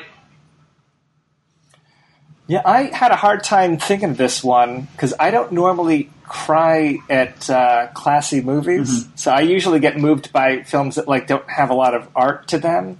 And uh, I think it actually is the uh, the final dialogue between mother and daughter in The Final Girls, the uh, Yeah, that made me cry too. horror comedy. Yeah, I for I, I mean, if you've seen it, you know what I'm talking about. Yeah. But uh, yeah, I think that actually was my. Okay, so anyway, pick. best, best director, I abstain. I abstain as well. I this is not my number one film of the year, so don't worry. Okay. But for best director, uh, Alexei German for uh, Hard to Be a God. It took him 45 years to make that fucking thing. What? So I'm giving him that award. It took him 12 years to shoot it. So I'm giving him the uh, best director. Fair oh enough. My God. Um, best actor, uh, I really wanted to go with Joshua Burgess and Buzzard, but there were just because I relate to that character so much, and I think that movie is such a great updating of 400 Blows. But I think ultimately there's some weak moments of acting in that. I'd have to go with Samuel L. Jackson in Hateful Eight, sort of doing his first major, just owning the fucking movie kind of role in a while, um, proving he still really has that Samuel Jackson quality. Christopher Abbott and James White. I don't even know how to say his name, but uh, Géza Röhrig in Son of Saul is my best actor. Still need to see that. It's good. Uh, best supporting actor, um, I think again, I, I wanted to give it to Jason Segel in End of the Tour because that was actually a big surprise too. I thought he was very good in End of the Tour, That's a good call. but um, I think ultimately I still have to go with Hateful Eight. Walton Goggins uh, in Hateful Eight is wonderful. Oh yeah, he would Yeah. be my runner-up choice. I went with a very predictable because he's my favorite actor working today, Michael Shannon in 99 Homes. He's the best thing in that I went- movie. I still have I thought he was that. the lead I went- No, no, uh, Andrew Garfield's the lead. Oh, okay. Yeah, I, do, I know. I don't know if mine is actually technically a lead or not, but I think Tom Courtenay in 45 years, Sure. is, for for my mind, a supporting role, and he's phenomenal. Yeah, absolutely. Um, We have to insert best actress too, don't we? what do you mean? I already inserted it. Okay, just making sure. Sure. Just making sure. Uh, my best actress is Juliette Binoche in Clouds of Sils Maria. Um, go ahead and say my best supporting actress is Kristen Stewart in Clouds of Sils Maria. Uh, my best actress is Rooney Mara in Carol, and my best supporting actress is Kristen Stewart in Clouds of Sils Maria. My best actress is Juliette Binoche in Clouds of Sils Maria, and my best supporting actress is Cynthia Nixon for James White. Oh, good choice. Nice. Um, best score, the runner-up for me was uh, Sicario, but uh, It Follows wins. uh, it's hard to choose. It follows Duke of Burgundy, Sicario, Carol, and uh, Hateful Eight. What was the score for Carol?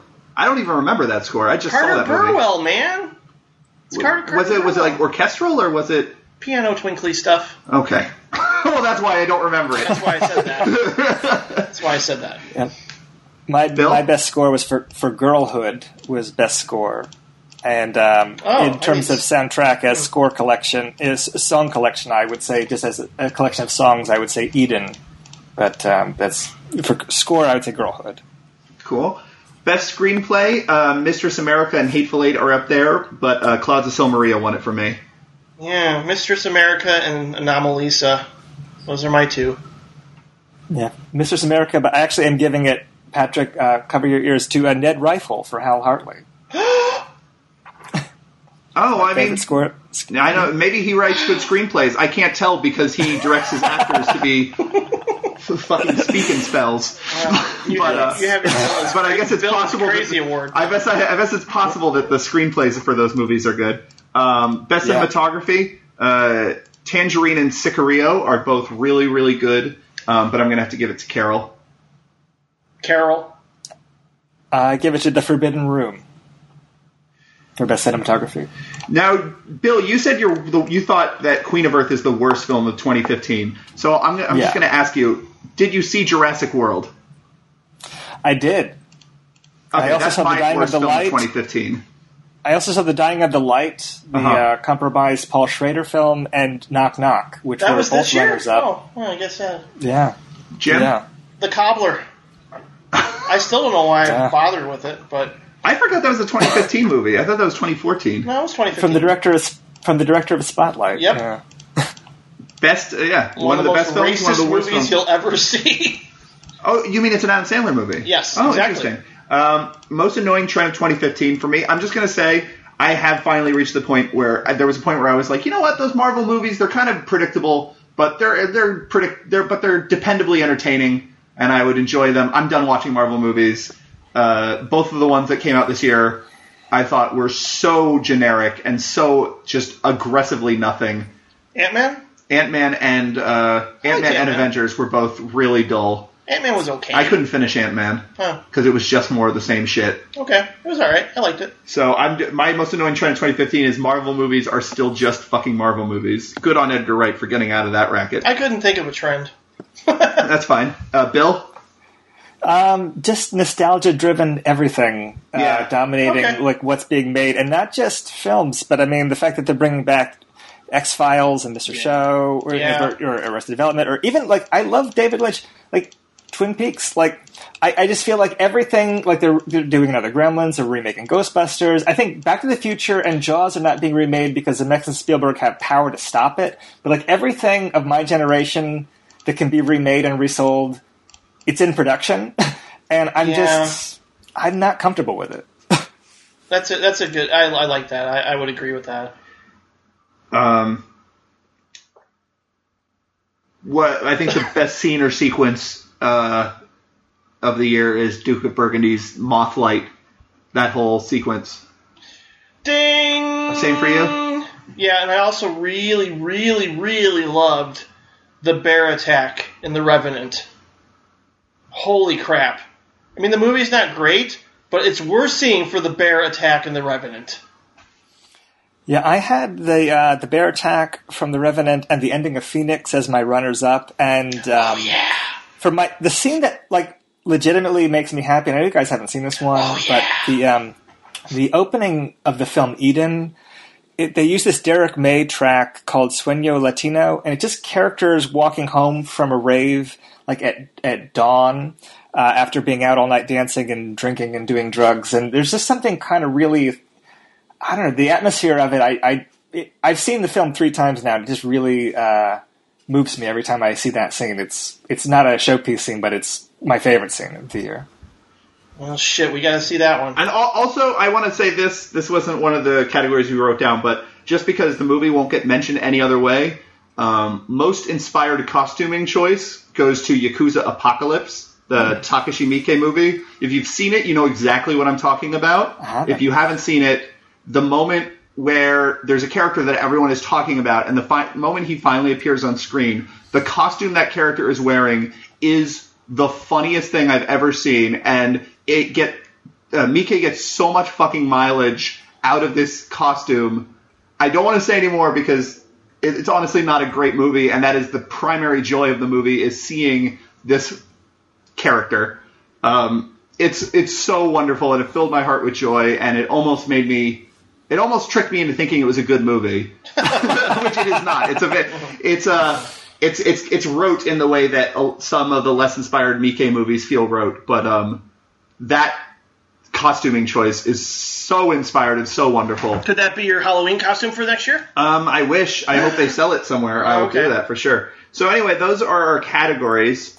Um, Jim, do you think we should read some reader lists or? Oh crap, we should because uh, that is a necessary thing that we promised our fans.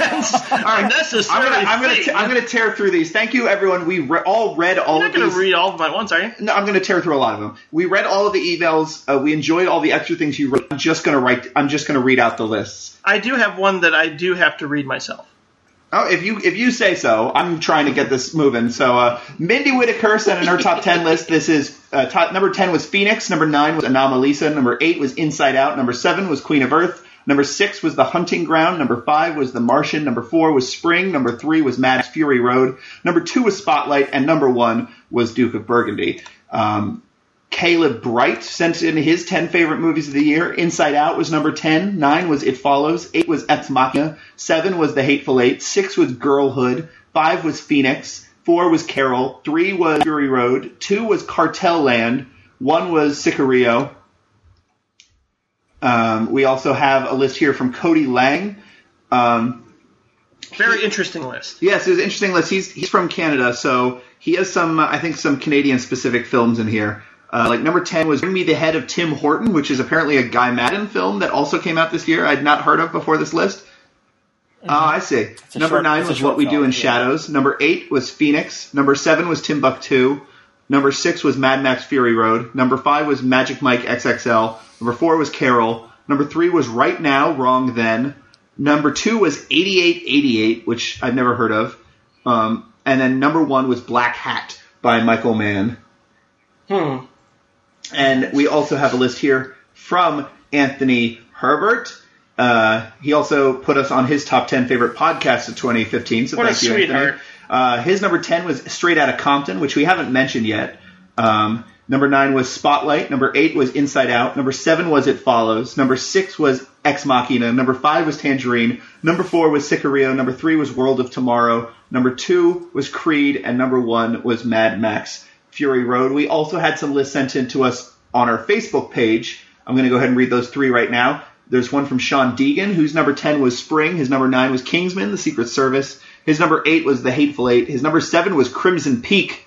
Uh, his number 6 was Bridge of Spies. His number 5 was Spotlight. Number 4 was It Follows. His number 3 was Ex Machina. His number 2 was The Big Short. His number 1 was The Look of Silence. Ross Miller also sent us a list on Facebook. His number 10 was Ex Machina. His number 9 was The Look of Silence. His number 8 was Steve Jobs, which ended up on a number of these top 10 lists, but we haven't talked about yet.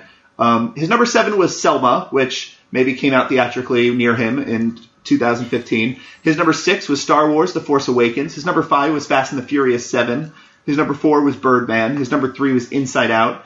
His number 2 was Mad Max Fury Road. And his number 1 was Whiplash. Um, which I think it got its UK release in 2015, so maybe Oh, maybe sense. Ross is from the UK.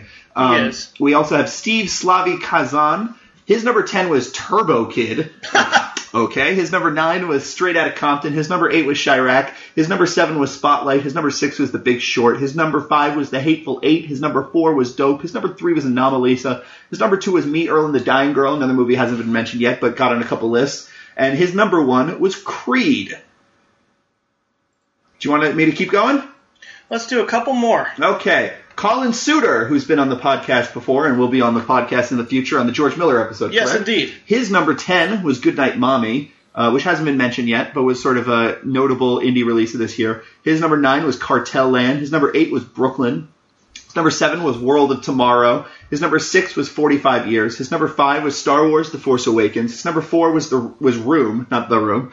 That would be interesting. His number three was Spotlight. His number two was Inside Out, and surprisingly, his number one was Mad Max: Fury Road. What a shock. How'd that happen? Um, we also have uh, audio from Andrew James, and we'll listen to that right now. Hello, Mr. Jim Laskowski. Glad to have Patrick back, and uh, hello to Bill as well. This is Andrew James from the Row 3 Cinecast, and I'm here to give you my top 10 films of 2015. As requested, there are a few things we're waiting on our end to see The Revenant on January 8th before we make this list official, because I have a feeling Iñárritu is going to uh, come through for us and uh, enter my top 10. But with that aside, and a bunch of, of course, there's always stuff I missed. Anomalisa, 45 Years, Brooklyn, Son of Saul, The Assassin, all sorts of stuff that I just didn't get to for one reason or another. But the ones that I did get to are as follows. Number 10, Spotlight. Very surprising, actually. I thought it was not going to be all that great. It looked like Oscar bait garbage from the trailers, and then I get in there and it just blew me away. Number nine, probably my most controversial, since there's so many people that hate this movie, uh, is Kingsman: The Secret Service. Thought it was pretty, thought it was fun, I thought it was very un PC, uh, and uh, just something I hadn't seen before, I believe. So that's number nine. Number eight, Sicario. Uh, number seven, there are three movies in which I shed tears this year. Number seven is one of those three, and that would be Inside Out by Pixar. Uh, number six, Furious Seven, R.I.P. Mr. Walker. Number five, The Rocky Story just keeps on trucking with Creed. Number four, Bone Tomahawk. Number three, I could say Danny Boyle's Steve Jobs, but I think I'll say Aaron Sorkin's Steve Jobs. Uh, number two is The Clouds of Sils Maria. And number one, I admit it's not the best movie of the year, not by a long shot, but I would absolutely be lying to myself and all the listeners if I didn't have Star Wars The Force Awakens as my number one spot just for the sheer joy I had for two hours while I was watching this movie. Sure, it's fanboy. Yeah, it's nostalgia. There's a lot more to it than that, though. And uh, as I mentioned, there were three movies that brought tears to my eyes. And uh, when the Millennium Falcon showed up, wow, I still uh, get a little choked up. It was pretty fun. So uh, thank you guys so much for including me in your big year end roundup. I look forward to seeing you guys in 2016, whether I'm there or not. I always look forward to the next Directors Club podcast. So you guys keep on trucking, and we'll see you all throughout 2016. This is Andrew James from Row 3. Cheers. Thank you. That was a great list. That was so good. We definitely just stopped and listened to it. we sure did. I can't believe you put Star Wars at number one. Eh, well, he's honest to the, the best uh, experience he had this year. Yeah. Oh boy, this person didn't number them, so I'm just going to read them. The first 10 I see.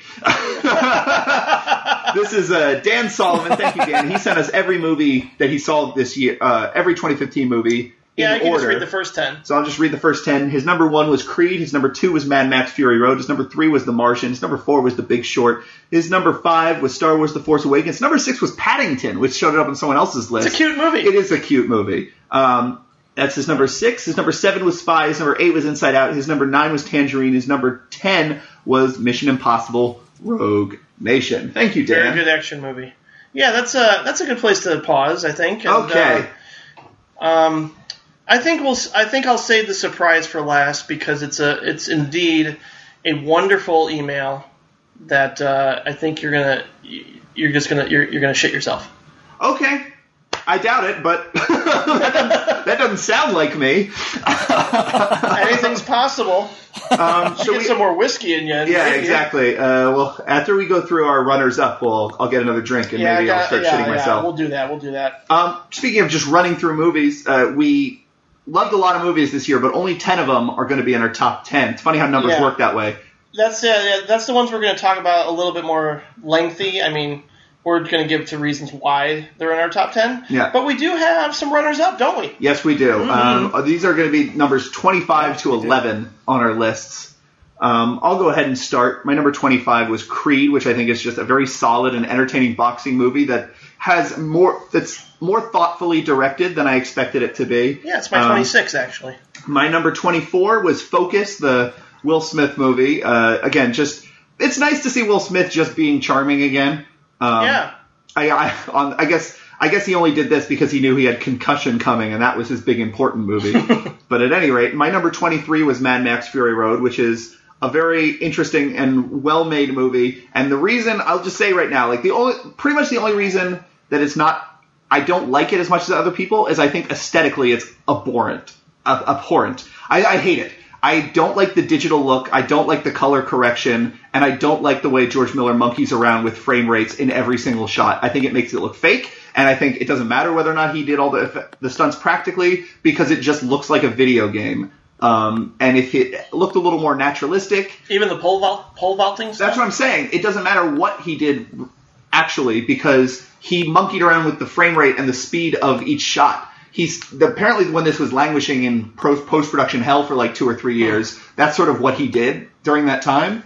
Um, And a lot of people really responded to that, and I'm happy for those people.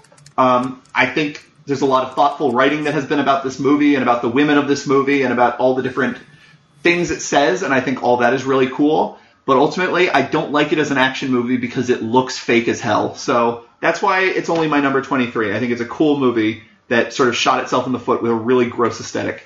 Um, my number 22 was Spy, which uh, is exactly what I expected, except much funnier. yeah, it's funny. Um, my number 21 is Magic Mike XXL. Um, it's the thing I wish Magic Mike was, except again, there's no penises in it, which is ridiculous to me. Um, That's really disappointing. right? But uh, it is just is just all of the bullshit about like the economy and about like Alex Alexander Pettyfer's like tragic fall as he gets into drugs. You know all the things from the first movie that are Oh dumb. yeah, yeah, yeah. Like all of that stuff is gone, and it is just Fun. it's basically just like a positive version of Entourage, where it's just dudes hanging out and being friendly and nice, but instead of being douchebags and trying to like fuck models, they're just like trying to support each other emotionally. And it has Oh my great God, dance I sequences. wanna see that It's then. wonderful. Uh, my number 20 was Buzzard. Like I said, it's a really great update of the 400 blows. I think uh, Joshua Burge is does a wonderful job. Um, I it's a really cool movie that uh, And you should listen to the interview Patrick did with Joe yeah, I did. I did an interview with Joel Potrykus, and I was nervous because I watched all of Joel Potrykus' films leading up to that interview, and hopefully he's not listening to this right now because I didn't enjoy, particularly enjoy a lot of his films. I thought they were interesting, but as I was watching all of his films leading up to this, I'm like, uh oh, I gotta, I gotta find nice ways to ask him questions about this without revealing that I don't like it. And then Buzzard, there's a certain point um, about midway through where Joshua Burge is eating a plate of spaghetti, and I'm Yeah. like, this is the greatest. I'm on board. This is awesome. This movie's great. Yeah. Um, wonderful. Uh, my number 19 is Black Sea. The only thing I like more than boxing movies are submarine movies, and Black Sea is one of the best ones. It's really exciting, um, and it's really cool, and it's basically just Treasure of the Sierra Madre on a submarine. That's the entire I, premise of then it. I need to see it. Yeah, it's really cool, and uh, Ju- and I'm surprised it doesn't have any buzz to it because even even has the thing that is sort of like catnip for people, where a former pretty boy uh, pretty boy actor does sort of like a gruff and different kind of character. Because in this, Jude Law is this hardened Welsh sailor, um, or Scottish. I know he's Scottish sailor. I get the accents mixed up, and he's very convincing and very good in it. Um, despite it not being his typical kind of role. I mean, despite it being basically the antithesis of his character in Spy the same year. Um, my number 18 was Spotlight, which we've talked about. I think it's a very well made procedural that I enjoy watching. Um, it doesn't really elevate to anything beyond that, and because of its subject matter, there isn't that like palpable paranoia that you get out of Zodiac or All the President's Men, where the themes of the movie and the mechanics of the movie sort of dovetail into one thing. That Spotlight, they're kind of separate. Like you understand why it's important and you understand why you're enjoying watching it, but they're kind of just two separate things in that movie. Um, in 17, the end of the tour, it's just two people hanging out having great conversations. It's a very enjoyable movie. It doesn't have a lot of depth. I think it's got a really good, accurate. I think Jason Segel does a really good, accurate portrayal of depression um, Yeah. that is not overblown at all.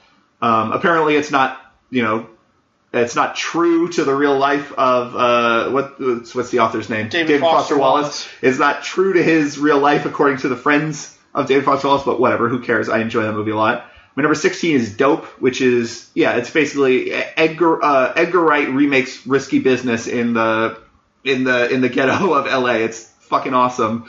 It's a little too spread out and sporadic and sporadic's the wrong word. It's it, it, it, it's a little too schizophrenic in all the different directions it goes. Yeah, even though I like that's all of kept them. it off my list. I, So I feel that that's the only reason it's so low because I really enjoyed the hell out of it. My number 15 is While We're Young, which is I just think a really really funny movie, um, and I think it is. I think I think it's an hysterically funny movie, and I think that Noah Baumbach has learned a lot about directing films since he was making hysterically funny movies last. Um, and I think that especially in, I think I think Mistress America is better, but I think While We're Young benefits more from the things he's learned about editing. And I hope his days directing. of Margot at the wedding are gone.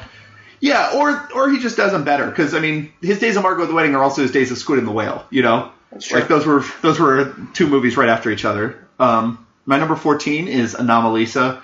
I think it's an a, incredible, beautiful uh, movie. I think it's got a really great premise. It's it's a bit of a disappointment because you expect uh, a Charlie Kaufman movie to just like explode your head and be crazy audacious, and it's actually kind of a small and intimate movie. That's it's amazing though. It's really great. Uh, I enjoy it a lot. It's just like it's the only Charlie Kaufman movie I've ever been out ahead of it before it finished. I knew how it was going to end. That's how Mike D'Angelo felt. Yeah. Yeah, well, it was it wasn't even that because I was like, well, it's a Charlie Kaufman movie, so it's not going to end the way I think it is. Mm-hmm. So it wasn't necessarily that I knew, but when it did end, I was like, really? There's not more movie? Um, because you expect you expect him to go apocalyptic basically all the time, and this is a smaller, more intimate movie. You expect me to go pop apocalyptico. Yeah, that too. uh, my number thirteen was uh, Sicario. It's a really, really great thriller. Um, the pretty much the only problem with Sicario is that it's because it's about the Mexican drug cartels. It is just like it's a foregone conclusion. It's going to be about hopelessness. It's going to be about the intractability of everyone involved on the drug war, and it's and everything's just going to be bleak and terrible because that's how every movie about drug the Mexican drug cartels are. So there's no surprises in Sicario. Well, the traffic kind of ends on a hopeful note, right? Because he gets the baseball field. Eh, I don't know. Yeah, I don't think traffic. I, I don't. I don't think of traffic very often, in fact. But at any rate, so it's just like it's almost like it, it suffers just because it's a foregone conclusion. But as far as those movies go, it's a really good version of it, and it has amazing Roger Deakins cinematography, and it's got a great percussive score. Um, I really like Sicario a lot.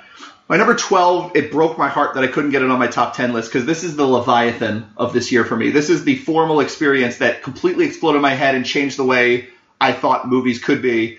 And you're going to laugh, but it's Unfriended. I think Unfriended is incredible. Um, yeah, I love Unfriended. I, I think Unfriended is great. And I think I don't have a lot of complaints a lot of people have about that movie um, just because I think I always get surprised when ho- reported horror fans get mad when movies feature shitty teenagers because that has been the case for horror movies since the 70s. And also in this film, they're depicted as realistically shitty. Um, I think the whole I think the whole movie's really good. I think it works really well if you just watch it on your laptop. Um, the only problem is that the resolution of the DVD is not the actually as high as the resolution of a laptop screen. Oh, well. So it's not. It's so you have to get like a really high quality version of it and watch it on your laptop, and it's great. And it's yeah, it there's there's miles and miles of unclaimed territory of modern living that is just not in any movie because how do you make texting cinematic? How do you make chat windows cinematic?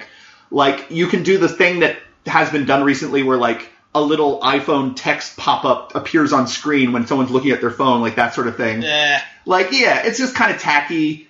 It's It hard to accurate, accurately simulate in cinema. I think this is actually a, a problem a lot of modern films have, I feel. The actual feeling of being in a place and then being online at the same time, where you can be next to someone on the couch and having a conversation with them, but you can also be online and you can also be doing other things. multitasking. Yeah, like that sort of thing's really hard to depict Yeah. in cinematically, and I think Unfriended does it so well. I, I love the aesthetics of it. I think it's fantastic. Um, but I just need to rewatch it again because I, I don't know. It's it sort of it goes down the territory I expect it to. Yeah. Like a hand in the No, absolutely. that. Yeah. I I think the te- I think it just like if it was just this art film where nothing exciting happened, I'd probably like it more. but as far as like this movie actually getting made, I I I like what it does as a horror film. I think it has a lot of clever sequences. Um, so that's my number twelve. And my number eleven is Don Hertzfeldt's World of Tomorrow, and it's it's just another Don Hertzfeldt movie. It's fucking great. I love Don. That's all you Hertzfeldt need to movies. say. Yeah. So those are my runners up. Mine would be 25 is Faults. Riley Stearns is very Coen Brothers esque kind of dark comedy about cults with uh, Mary Elizabeth Winstead sort of knocking out of the park. That's like her best performance, and um, it's it's a really just sort of complex film, I think, and it does have a maybe one subplot too many to really you know elevate it. But in terms of a debut feature, I think I think know, I'm not just saying this because I interviewed the guy and I like him a lot. I just think his his vision is really interesting, and I think he's he's going down like a very sort of simple territory. Like like you know, I have a simple premise. Here it is. Here's the setup. We have a hotel room. Here's two characters. In a very Mamet-esque kind of way, we're going to hash it out and figure out what who's who. How is it Mamet-esque? Well, I didn't get a chance to see it. In a way, it's. I mean, certainly there's more characters that come into play, but there are certain sections of this movie that did remind me of Oleanna, where there's two characters sort of going back and forth, um, reassessing who they are, and just like confronting one another in a very confrontational way. Uh-huh. And like, there's a really great scene where they flip in a way. Like you think, oh, that person's in control, but it turns out the other person's in control. So it, it it plays with power dynamics in a way that I found really compelling and interesting. It's not perfect, but I, I certainly think it's well worth a look, and it's sort of swept under the rug, unfortunately. It didn't even get a good Blu-ray release or anything. So um, yeah, check out uh, check out Riley Stearns' Faults. I, I really really think people should uh, um, give that film a look. Number 24 is Amy, um, one of the better documentaries of the year for me, um, a movie that really moved me to tears. There's a, a heartbreaking moment where it's like she's, um, you know, on stage and she looks to her dad and she goes, "Hey, Dad, it's Tony Bennett," and like there's there's moments in this film that just really shook me up. And I know that it, it, it's it, the the narrative of the you know drug addicted rock star has been done to death, and it, I can see the behind the music argument that you have there with like oh this has been done before in the same way another movie that's going to be in my runners up montage of heck follows, but I just thought it was well shot because it's not a bunch of talking heads talking about how great Amy was. It's just her and raw footage. A lot of it is, you know. So I thought it was well done. Mm-hmm. And it's the same guy who did Senna, and I think he's a really interesting filmmaker. But number 23 is The Look of Silence. Now, this is the follow up film to The Act of Killing, and I think The Act of Killing is such an audacious, difficult film to wrestle with. And The Look of Silence is a little bit more conventional in its execution, but I certainly felt the same kind of rage. And there are certain moments where one, it's it's mainly focused on one character confronting uh, a lot of these you know criminals that are still in power in this country, and talking to him about what happened to his brother and everything. That you can't help but just feel the same anger that he's feeling. So I mean, like as a pure emotional experience, there's no denying like what this filmmaker Joshua Oppenheimer is doing something that in a confrontational way that very few few documentarians are doing. So number 22 would be World of Tomorrow, Yeah. which we talked about, and what, what can you say about Don Hertzfeldt?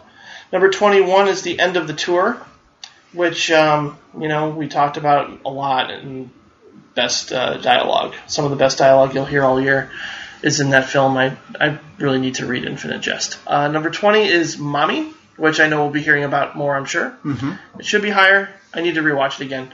Number 19 is Bobcat Goldthwait's Call Me Lucky, which you do need to get past like maybe 15 minutes of Barry Crimmins is the greatest, man. You know, from Marc Maron and everybody and Yeah. all the comedians you you come to expect. Once you get to the story of what he went through, uh, his sexual abuse, and how he sort of turned that around into a very positive way, um, and sort of confronted the Catholic Church and confronted AOL and did all this proactive work.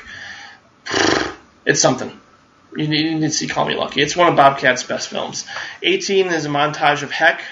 uh, Kurt Cobain's film. Uh, number 17 is a film we'll be talking about more, and I bet if I rewatch it again, it's almost like a Nightcrawler situation where I bet if I watch it again, I'll love it more.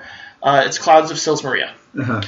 Number 15, uh, number 16 is 45 Years, which um, has one of the most devastating endings to a movie I've ever seen, and uh, Charlotte Rampling gives one of the best performances of the year. Uh, number 15 is a film that I don't think has opened in the Chicagoland area yet, but it will. It's uh, Mustang from Turkey. I'm seeing that on Saturday. Yeah, you're gonna you're gonna flip. I think you'll love it. Um, it's a really powerful film about uh, four, I believe it's four or five daughters having to overcome patriarchy in a way. And I mean, they have to overcome sort of arranged marriages and things like that. And some do, some don't, and you sort of learn about each story as it goes along. Number 13 is uh, Spotlight, which we talked about. Great ensemble. And uh, I concur that, you know, if you can sort of frame it in the TV sort of perspective of like, oh, it's, yeah, it's a little bit lifetime esque at times, but I still found it riveting and some of the best acting of the year. I wouldn't call it Lifetime esque. Yeah, Lifetime esque would do all the things that Spotlight doesn't do. Lifetime esque would have one of them be like, "Well, I was abused," or like, yeah, yeah. I, I mean, there's. I think there was like a couple mo- like when when the guy is standing outside. Oh, there's a church. You know. yeah, sure. And I think, you know, on one hand that's that's a little heavy-handed, but on the other hand, it's like, yeah, that's if that's you know the way you choose to frame that moment. I don't think it's a bad choice, but I could see somebody making that argument, and people have made that argument, and you know, people saying it's overrated and stuff. I don't know. Um, number 12 is Inside Out, Pixar's um, really interesting movie that um, I, I was I was floored by emotionally, and uh, I, I mean I understand like too that there's there, there could be a better movie made with that subject matter, but um, I, I, I, I thought I just thought it was really inventive. We don't have to go into it now. I think I think I need to change my answer, and I think Inside Out's the most overrated movie of Aw. 2015. Okay, I thought that was really poor. Hmm. Yeah. interesting. Yeah. And number my number eleven is uh, Sicario, Mhm. which um, yeah, incredible score. How about that tunnel sequence? Incredible. Yeah. Yeah, yeah, just really tense stuff. So, um, those are my runners up. Boy, oh boy, those are some good films. Yeah, I I have. Um, I made a top forty earlier, and there's a lot of films that aren't on my uh, my runners up that I really like this year, including several that you both have mentioned. So um, yeah, it's it's almost arbitrary. Like there's there's a lot of really terrific films this year. Um, so I these are, these are my runners up, but there's a lot of good ones that I'm leaving off. Um, so 25, I have By the Sea, uh, Angelina Jolie. Um, it's kind of similar to certain uh, Elizabeth Taylor, Richard Burton films like uh, Who's Pretty Virginia Woolf, or even some of the Joseph Losey stuff they like, like Boom. Um, kind of like a little bit like Antonioni, uh, like it's you know malaise among the uh, the rich and alienated.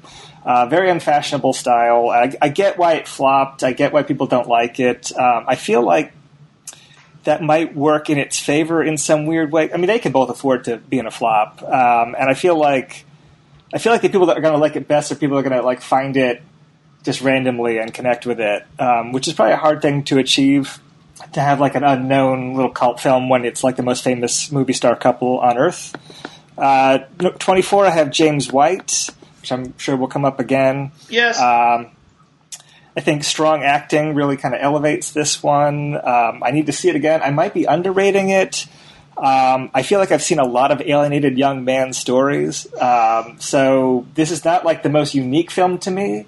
Um, I feel like someone closer to that age could really have their life transformed by it. So I'm probably underrating it, but I, I think it's very good.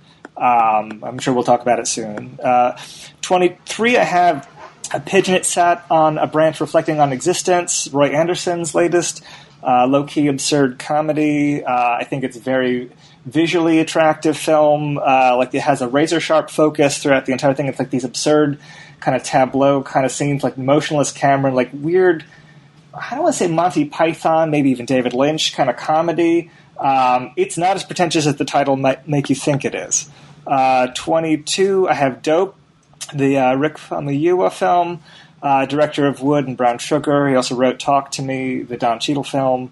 Um, you know, it's interesting to me because it's.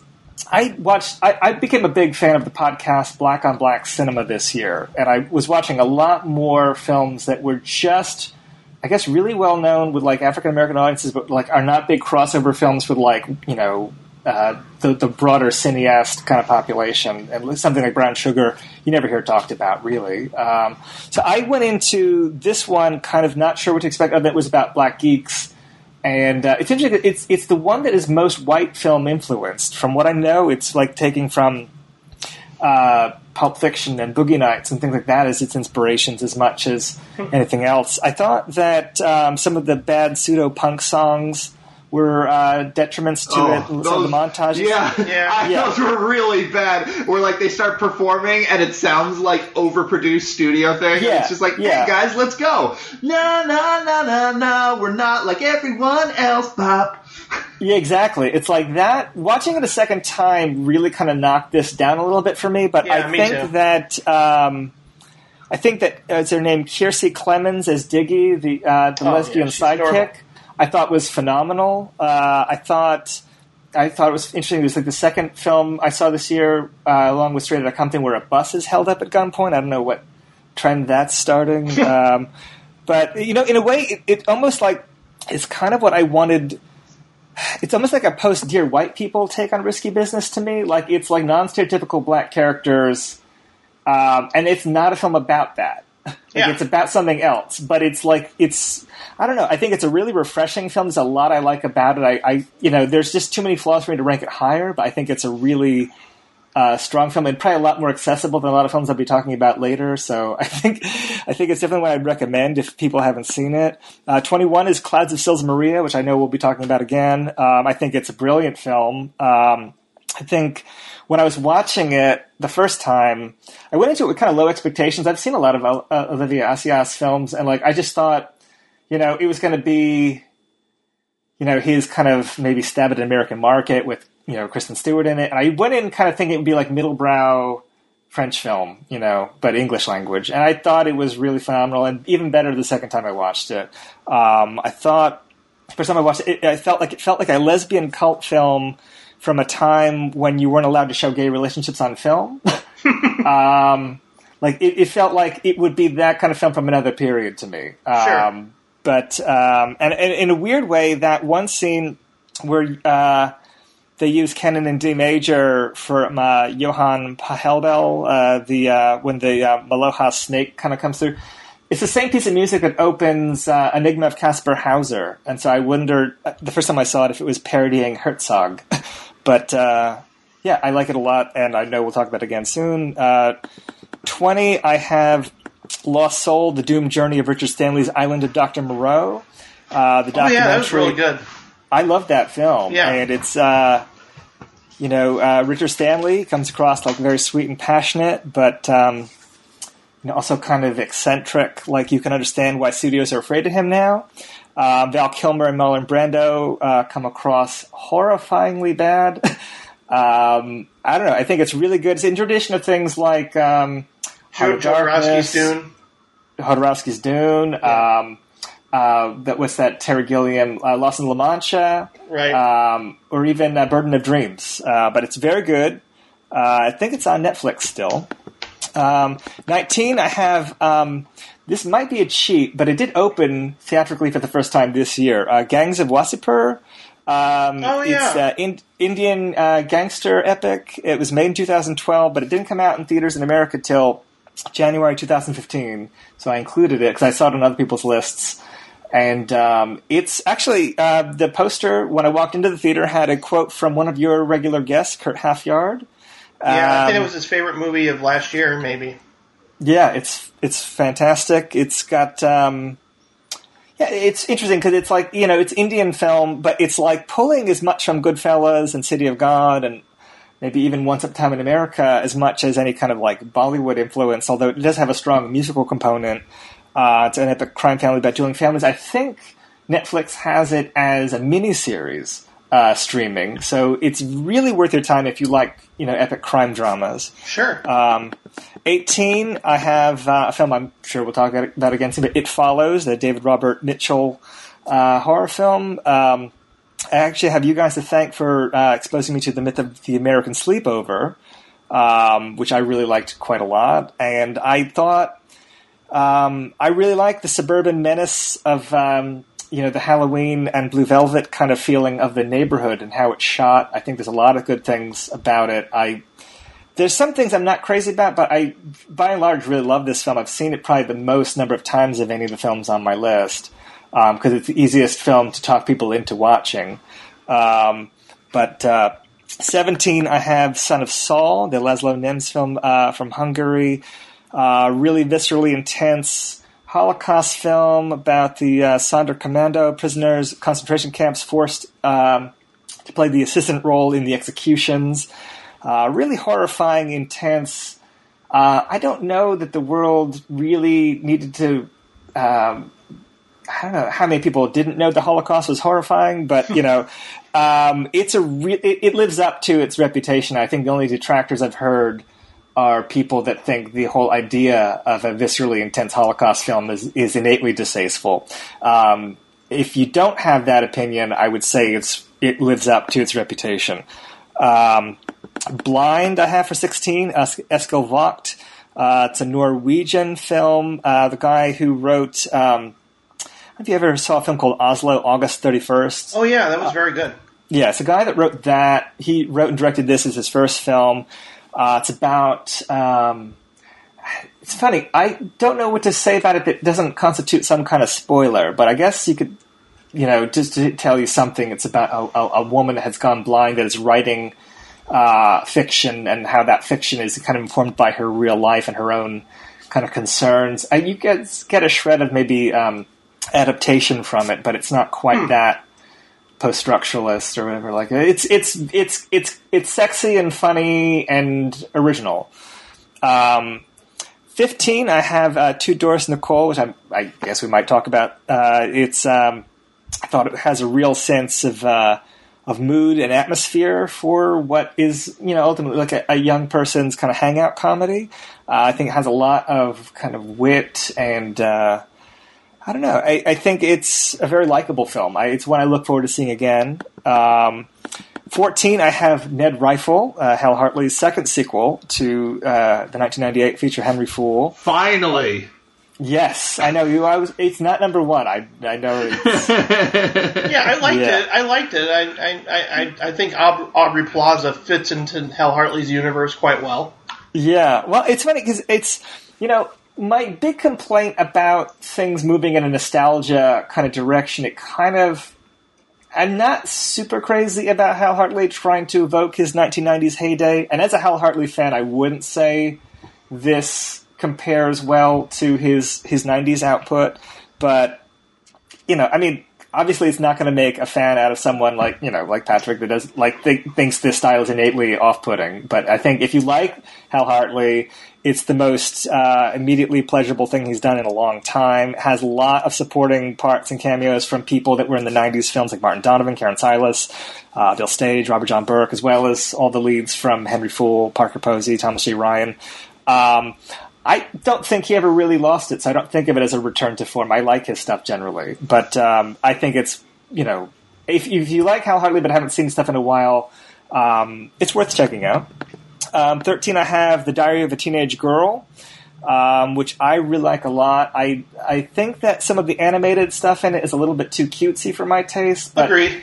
It's what's interesting about it is that and I think I mentioned this in, in the Letterboxd review I did, but it's it, it, takes the darkly realist kind of European kind of like dark sexual coming of age style film, like you think of Fish Tank, or you think of um, uh, some more, or you think of certain uh, Catherine Breillat titles like Fat Girl or Real Young Girl, and it like it takes that and combines it with like the real exuberant, bouncy post Sundance Indiewood kind of style, like of a um, you know, like of a Juno or a Sofia Coppola or even Wes Anderson. Like there's a lot of slow motion, a lot of like catchy classic rock kind of material, kind of.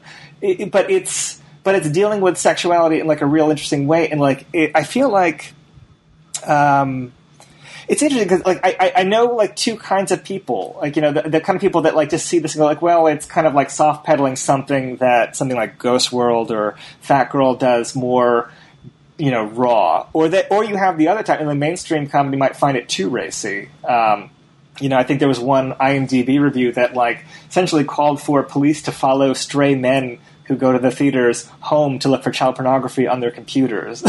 Uh, like it's it's definitely like it's I don't know. It, it feels like one of the only films I've seen about teenage girl sexuality that is more aimed at teenage girls than like men with Lolita fetishes. I think it's Sure. a real refreshing film, and I think that as much as I liked it, the thing I like most about it is thinking that girls, like a lot of girls I've known over the years, like at that age, um, they might see that film and feel like some kind of connection with it. That a lot of films just aren't really celebrating those kind of girls. I don't know. I mean, I think it's really for you know it's not perfect, but I think there's a lot to recommend it. Yeah, it's Um, pretty audacious. Yeah.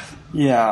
Um, 12, I have Heart of a Dog, uh, the uh, kind of essay film. Uh, I think that it's one that I went into kind of warily because I thought. I don't know if you remember the film Tabloid, the Errol Morris film. Yeah. but Yeah. I, I was thinking of Joyce and her dogs, and I was thinking, like, is this going to be like a documentary?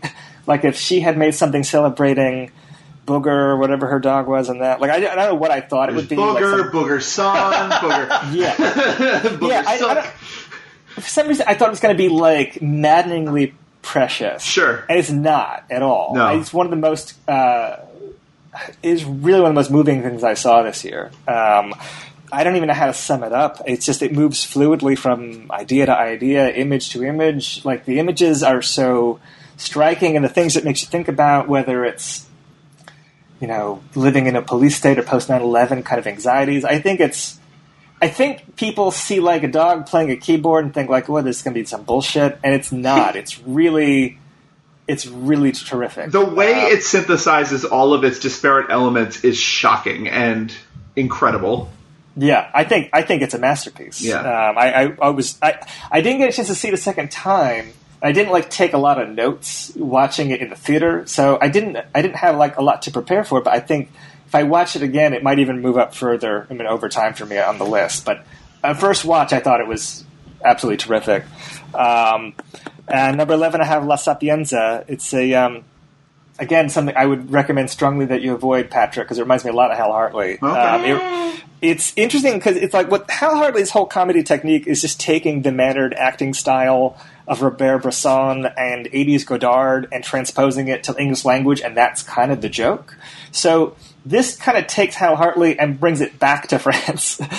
um, so it's like it's the same kind of like mannered framing and uh, delivery of dialogue, but a little bit of the Yasujiro Ozu in the way that like a lot of characters address the camera directly. Um, but it's like a very charming little character comedy. I don't, I don't know. It, it- I, I didn't know anything about it going into it, and it was a really nice surprise. I think it's streaming on um, Netflix now, um, so it's. I don't know if you like things like Eric Rohmer films or you know things like Hal Hartley. You know, I'd say it's something that like just kind of totally slipped by under the radar, and I really liked it a lot. Um, so that's my number eleven. Oh boy, guys. What a year. We're there. We're there. We're there. I can't believe it. We're finally in 2016. We're done with that year. Forget it. We're done, right? Yeah. We don't have to do anymore. We don't have to talk about 2015 anymore. I, I think I also forgot that my number 14 was Tangerine. Sorry. I skipped over it somehow. You skipped over 14. Yeah. So is that don't it? Are we done talking about 2015 films? Yeah, I don't know, got my- Patrick. I mean, we we just talked a lot. Do we have more? There's so Jim? many good movies in there to recommend to people. Yeah, we Yeah. could just wrap it up. Call it a day. We could. We Go could be bed like, we could be like the fabulous Thunderbirds and just wrap it up. Is that a fabulous Thunderbirds? Yeah. reference? yeah. Oh man, I'm so envious of anyone who got that. that. That seemed like a real good one. I know, right? I don't know where it came from. Oh my god, guys. We might need another drink. And then we're going to come back with our top 10 films of 2015. lean into it. Let, do do that one more time, but really lean into it this time. Hey guys, you know what? I think we're going to need another drink. And then we're going to come back with our top 10 films of 2015. yeah. Uh, I, I like the first take better, but that was good. Thank you. Well, just, We'll let you know. the second thing We'll let you music- know. Next.